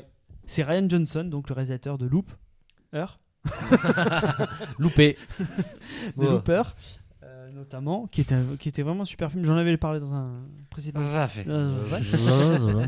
Épisode. Lop. Je décide de parler qu'à voyage après qu'on sonne. On sonne le A. Ah. Le. A. Non, bon, personne l'a remarqué, c'est pas grave. C'est pas grave. Euh, Voyelle le D. du coup, euh, je suis très content que ce soit ce mec-là parce que il alors ICO. il s'est euh, c'est à double tranchant parce que il a Si, si, si, il a écrit si. seul le scénario de l'épisode 8 mais euh, Abrams a dit que c'était tellement génial qu'il aurait voulu le tourner. Donc euh, bon, ça laisse présumer quand même. Alors peut-être que c'est que du c'est que du marketing et comme on connaît très bien notre ami JJ, c'est peut-être euh, possible. Mais moi, je suis hyper confiant pour l'épisode 8. Je sais que Ryan Johnson va faire du très très bon taf et j'ai très très confiance en lui. Donc, euh, pas de souci à, faire, euh, à se faire là-dessus. Attends deux ans. On verra. Un an et demi, cher ami. Alors- un an et demi. Autre petite information sur Star Wars. Oui. Star Wars, en 12 petits jours, a réussi le milliard d'euros de recettes. Dollars. milliard de dollars, pardon. J'insiste moi sur mon euro. Ouais, C'est la France. Euh, le milliard de dollars de, de recettes. Il, il est devenu donc le film, le 15e film euh, le plus rentable à aujourd'hui. En sachant que le, le premier, c'est Avatar avec 2,7 milliards et euh, Titanic avec 2,1 milliards. Sachant qu'Avatar avait bénéficié d'une deuxième sortie. Attention, euh, Star Wars continue toujours à très très bien marcher et il sortira le 9 janvier en Chine. Oui, c'est vrai. Donc euh, ça prédit quand même... euh, Un milliard d'habitants. euh, ça- Non, mais déjà vu à l'allure où ça va, euh, Ah oui, non, mais dans- il va arriver. Je, 15 sais pas s'il va il va- dépasser Avatar quand même. Ouais, c'est chaud, hein. 2,7 il va y arriver, je pense. Tu penses? Ah oui, je pense, sans problème. Ouais, T'imagines en 12 jours euh, un En même milliard temps, Ah, tous ça les deux ça déjà, va vous, très allez- vite, hein. vous allez y aller dix fois tous les deux. Donc déjà, ça Moi, fait je vais y pas aller mal. trois fois. Enfin, je suis allé deux fois. Je pense que je vais y aller une troisième fois. C'est vrai Ouais, je pense. Carole veut le revoir, donc pardon, ma chérie veut le revoir. Donc, euh, J'ai dit son nom. j'ai dit son nom. Ouais, mais j'ai dit que Caro, c'est peut-être un pseudonyme. Carolinge. Euh, donc, Carola. euh, je pense que j'irai voir une troisième fois. Mais c'est vrai que vu à la vitesse où ça va, Carotte. carotte, carotine, C'est la même euh, base. Ouais, c'est pas pareil. Ouais, c'est la même base quand même. Carrosse. Euh, et euh, donc, euh, ouais, ouais, Carreau ouais, sur c'est place. c'est possible. hein. C'est possible que ça. C'est possible que ça atteigne Avatar, mais c'est mais c'est fou. quoi, Carrousel. La, la vitesse où ça va, quoi. Voilà. C'est c'est impressionnant. Bon, mais on va fermer ce volet euh, Star Wars, on va fermer nos sabres laser. Ah, déjà. Oh là là. Sachant que Oh. euh, le prochain film, un prochain film sur Star Wars sort dans Ouh. un an. Rogue One. Ça, Rogue One. Ça, je sais pas. hein. Donc, il est un spin-off. Et euh, donc, euh, comme on est parti, on aura un film Star Wars tous les ans. Ouais, Bon, mais ben voilà. plus sceptique encore sur ça. Ouais. Bon, vos notations d'ailleurs, tiens, votre petite note sur Ah. ce film, j'adore faire ça. Petite notation. Bah, allez-y, allez-y, je vous en prie. Ouais, après vous. Oh, ben, ben, Raphaël, euh, moi j'ai lancé le sujet, c'est pas, à vous de- c'est pas à moi de le dire. C'est Sur combien c'est- C'est que t'as une idée. bah, sur ça. Ben, sur 5 toujours. sur 5, Ah, il est lourd. moi je lui mettrais un 4 bien, bien tassé, bien trempé. Ouais. 4, un bon 4. Très très bon 4. Moins 4,5. 4,5. Ok, magnifique. Ouais, génial. quatre. Magnifique. 4 aussi. 4 également. Ça nous fait 4,25, c'est ça Ouais. 3 x 4, 12. Débrouille-toi avec ça. On, on va parler rapidement de nos coups de cœur et nos coups de gueule, éventuellement. Parce que je crois qu'on est presque à, à deux heures de, de podcast. Euh, oui, certainement. Oui, c'est possible. podcast. Alors, vos, Non, pas encore. On n'y est pas encore. Vos coups de On cœur. a le temps alors. Euh, non, je vous en prie, allez-y.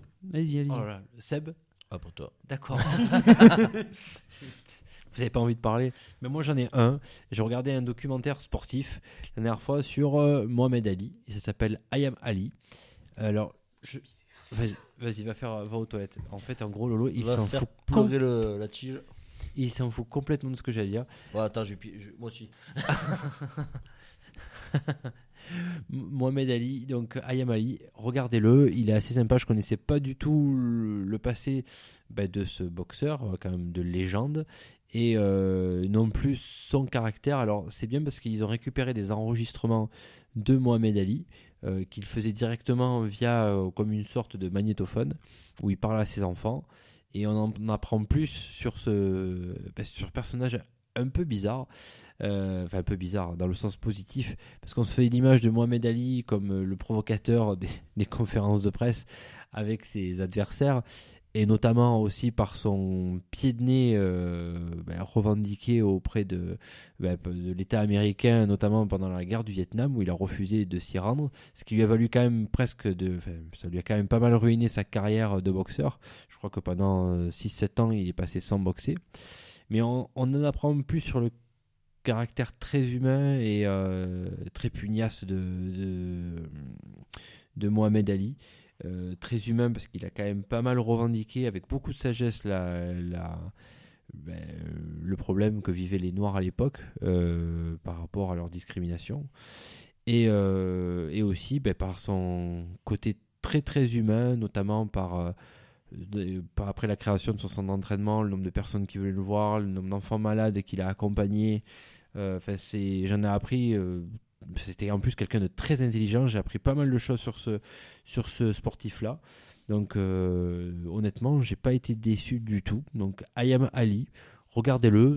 Ça, ça dure un petit peu. Il y a des bonnes interventions, notamment de Joe Frazier, il me semble, et euh, de Mike Tyson, parce que c'était comme son fils spirituel, Mike Tyson. De quoi? Mike Tyson. Mike Tyson. Oh, j'ai dit Mike. En fait, quoi qu'il en soit, Ayam Ali, regardez-le, il est super bien. I am Ali, oui, c'est bien. Donc, euh, Seb, je t'en prie, si tu veux parler d'un coup de Euh, cœur. Ouais, bon, sans, sans forcément parler de coup de cœur, mais c'est un film que j'ai vu euh, récemment, euh, qui est sorti cette année. Euh, Kingsman, qui est un petit film, euh, c'est pas un grand grand film, hein, mais c'est c'est un, c'est un film que j'ai bien apprécié. Euh, Ah, c'est pas le chef-d'œuvre de l'année. ah, c'est pas voilà, c'est pas c'est pas fantastique fantastique, mais c'est c'est pas mal. C'est un film de d'espionnage. Donc euh, c'est une agence secrète anglaise à côté du du, du MI6 qui euh, donc voilà qui euh, qui euh. Du M6 comme la chaîne?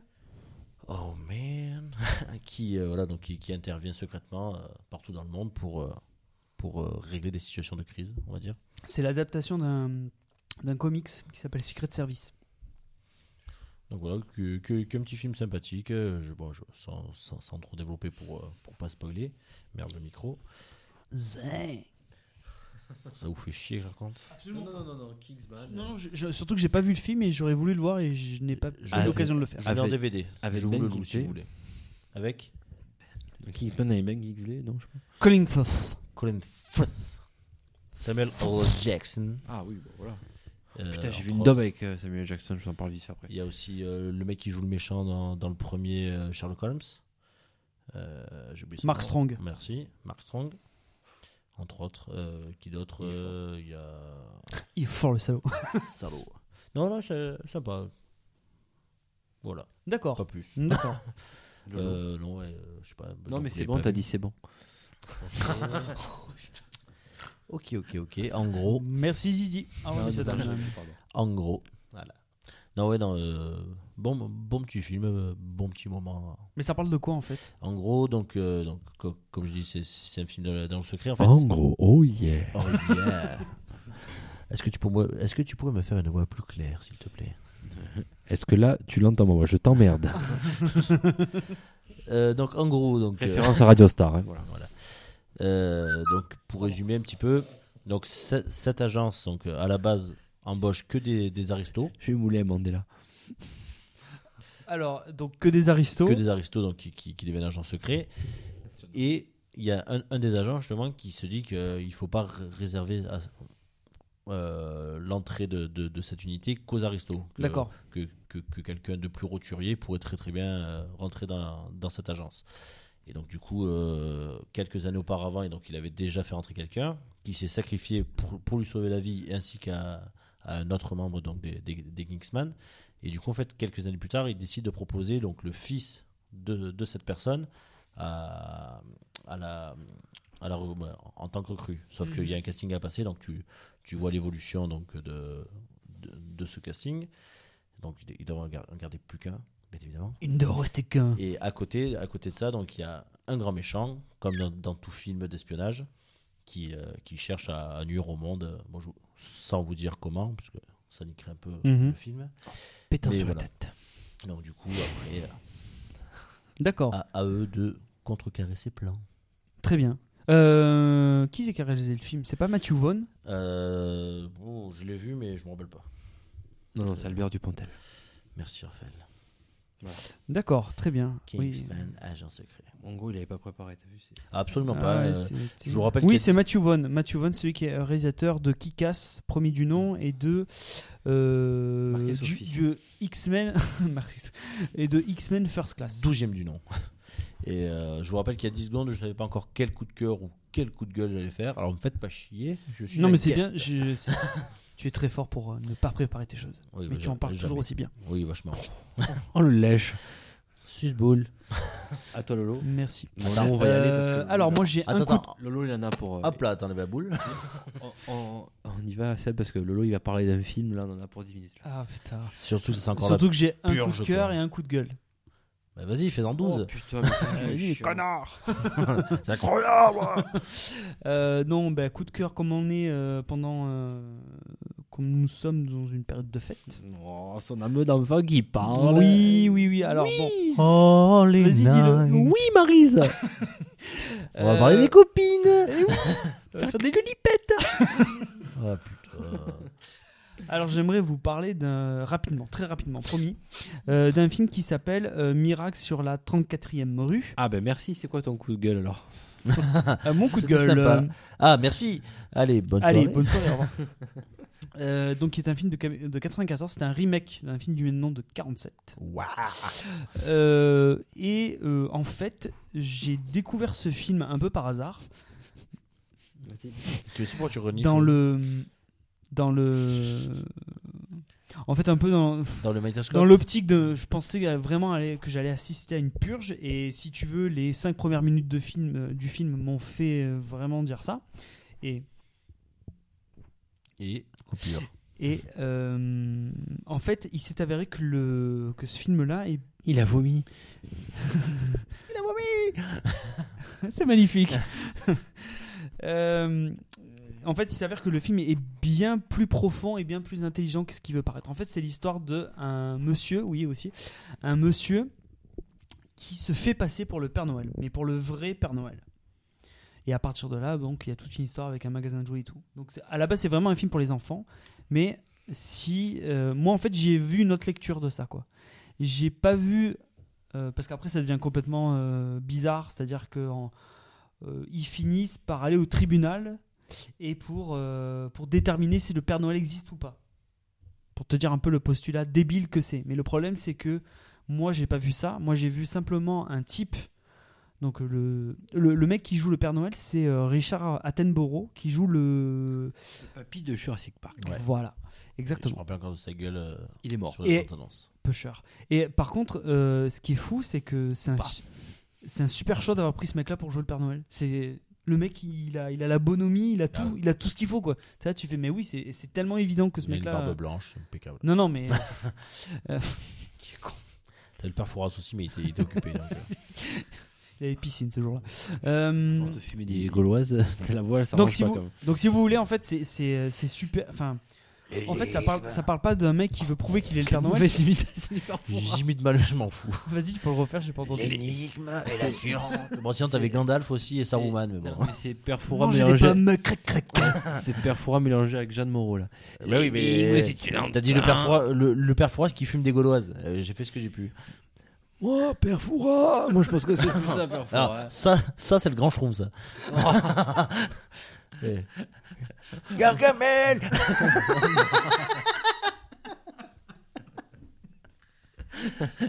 Non? Moi j'aurais plutôt vu. Regarde, c'est pas mal. Moi, Père Fouras, bienvenue à Fort Boyard. Ouais, non, c'est vrai qu'il est un peu asthmatique. en fait, quand tu t'entends pas parler, Ouais, c'est chaud. et là avec les casques, tu t'entends parler, donc tu sais que c'est mauvais. Donc, Gargamel Je vais regarder ça là, tiens. change-moi la de côté. Ah putain, je fais toujours les mêmes alors. T'as vu, il se parle beaucoup à soi-même quand même. Bah oui, euh, pe- personne ne parle alors bon. Ah oui, oui, oui. bon, Donc le Père Noël, bon c'est bon, t'as fini, non Oui, c'est bon. du coup, il, fait... il a bourré le sujet. Allez, un peu de farine, un peu de sucre.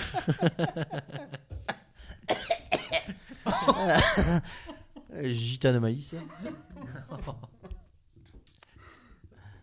ah ouais, tu peux parler.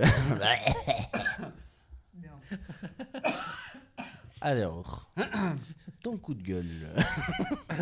Euh, et du coup, euh, Oh, merde. en fait, de- ce que j'ai vu, moi, c'est C'est pas. sa copine qui lui a montré. Oh, Oh, c'est mignon. Mais en fait, c'est euh, c'est pas forcément un mec qui veut Elle t'a prouver fait qu'il le est coup le du Père. Noël. Parce que j'ai pas, j'ai- j'ai- c'est très difficile de se concentrer alors que moi j'ai plutôt vu euh, un mec qui simplement, coup de l'abricot. le mec est en accord avec ses principes Ah ouais, et quoi qui veut juste euh, montrer que euh, ce qui, euh, qui veut- essayer de prôner, de prôner vraiment euh, la tolérance, l'écoute et la main tendue vers l'autre. Et ça, j'ai trouvé que c'était un message hyper euh, touchant pour un film pour enfants. Oui, non, la main, pas le doigt. et à un moment donné, d'ailleurs, il y a- en fait, il y a une scène, en fait, il y a une scène vraiment qui fait la bascule euh, euh, au début du film, où là, là, là, ça vraiment, j'ai vraiment commencé à m'intéresser au film à, partir de ce moment-là. C'est une scène où tu as euh, donc la mère et sa fille. Euh, et en fait, la fille est très intelligente et en fait, elle est déjà au courant pour, par rapport au Père Noël qui n'existe pas et tout. Et elle essaie de comprendre pourquoi est-ce que les enfants continuent de croire à, ce, à cet homme-là qui, bah, qui, est, enfin, qui est faux. Quoi, Et elle, elle lui dit, mais parce que, parce, que, parce que les enfants ont besoin d'avoir des croyances, d'avoir de croire en des choses merveilleuses. euh, et elle dit, mais, ma- mais moi, est-ce que maman, je peux, euh, est-ce que je peux, est-ce que je peux quand même y croire? Et elle, lui dit, mais tu peux croire. En fait, la mère, au départ, elle est présentée comme un personnage qui est hyper, euh, hyper rigide, mais, mais c'est, c'est- c'est- elle, est elle est juste insupportable. C'est-à-dire, tu la vois deux minutes, envie de la baffer. Et dans cette scène, elle lui dit, mais oui, mais bien sûr, tu as le droit de croire en ce que tu veux, en ce que tu penses être juste, quoi. Et putain, euh, moi, je suis resté keblo devant ce truc-là. J'ai mais putain, elle a dit ça, quoi. Et en fait, et à partir de là, le film a vraiment commencé à m'intéresser. Et j'ai, en fait, le message, je pense qu'il faut aller au-delà de euh, le simple fait que c'est le Père Noël qui va dans le tribunal. Oui, c'est évidemment, c'est pas crédible, c'est stupide, c'est nul. Je je peux montrer ça à mon gamin de 6 ans qui croit encore au Père Noël? Bien sûr, bien sûr. Ça va pas lui, lui Mais parce que le- justement- goût de croire au Père Ben non, parce que justement, tu as plusieurs, t'as plusieurs niveaux de lecture. Et le premier niveau de lecture, qui est donc vraiment pour les enfants, qui est du premier, de, euh, c'est premier degré, un enfant, il va tout, complètement y adhérer, il va vraiment penser que ce monsieur, enfin, il va vraiment penser que c'est quelqu'un de. Ce monsieur qui se prétend être le Père Noël est quelqu'un de foncièrement bon et qui n'est juste là que pour faire plaisir aux enfants et pour. euh, à un moment donné, tu as une scène. Euh, en fait, il est, euh, ce, mec-là, il est embauché par un, grand magasin de jouets. Et donc, tu sais, tu as tous les enfants qui font la queue, qui viennent le voir, ils prennent des photos, tout ça. Et à un moment donné, il tombe sur une petite fille qui est euh, muette. Et, et au début, tu- donc il sait pas parce qu'il la voit arriver normalement et tout. Et la fille arrive et la mère arrive avec elle. Quoi. Alors, déjà, lui, il est un peu intrigué. Il dit Mais, mais vous n'êtes pas obligé de venir. Et là, elle dit Mais non, mais c'est parce que ma fille, euh, ma fille est comme ça. Enfin, elle est handicapée, quoi. Euh, et d'un coup, boum, tu vois le mec, ah, tu vois, il reste bloqué. Et à un moment, et tac, il commence à parler avec elle, avec les signes.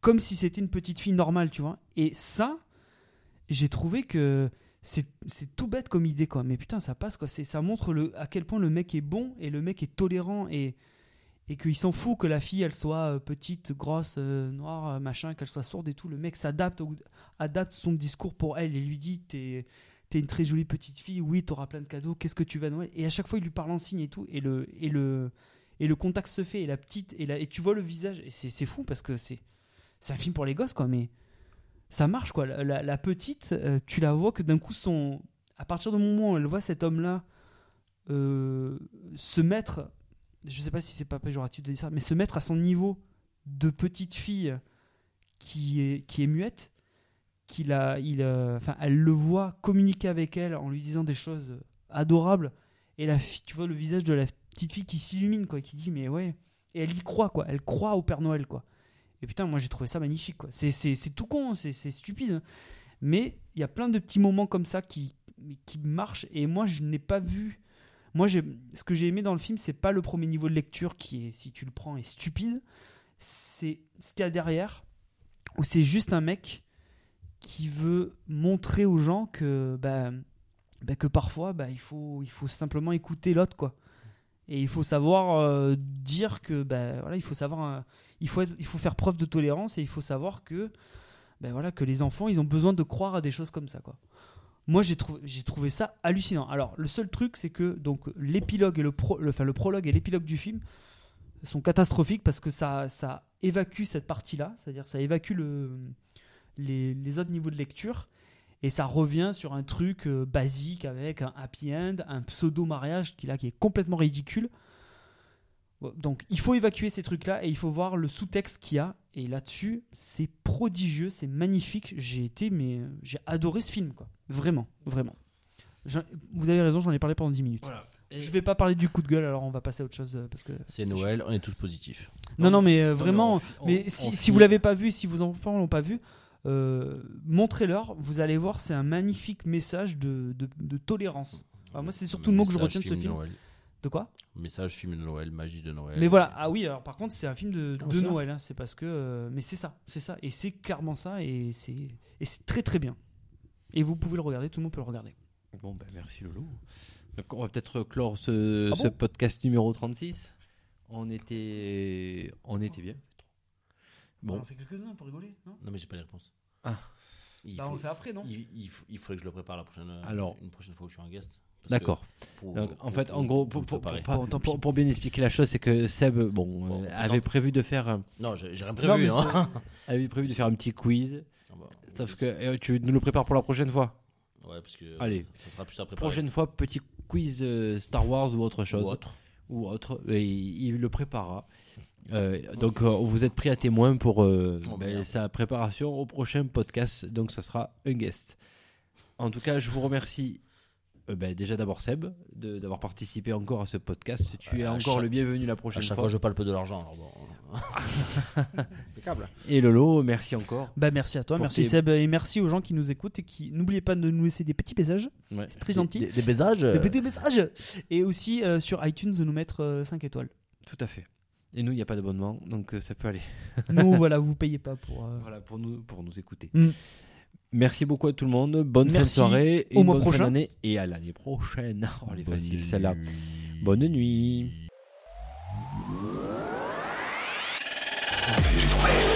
C'est la première fois que je vois ces lunettes. 1m75, jamais vu un tas de merde aussi haut que ça Tu m'en filmerais pas de 2 cm quelque part Tu crois que tu m'impressionnes? Moi, je sais dire allons à la plage, monsieur Renard. Vamos a la playa, señor Zorro.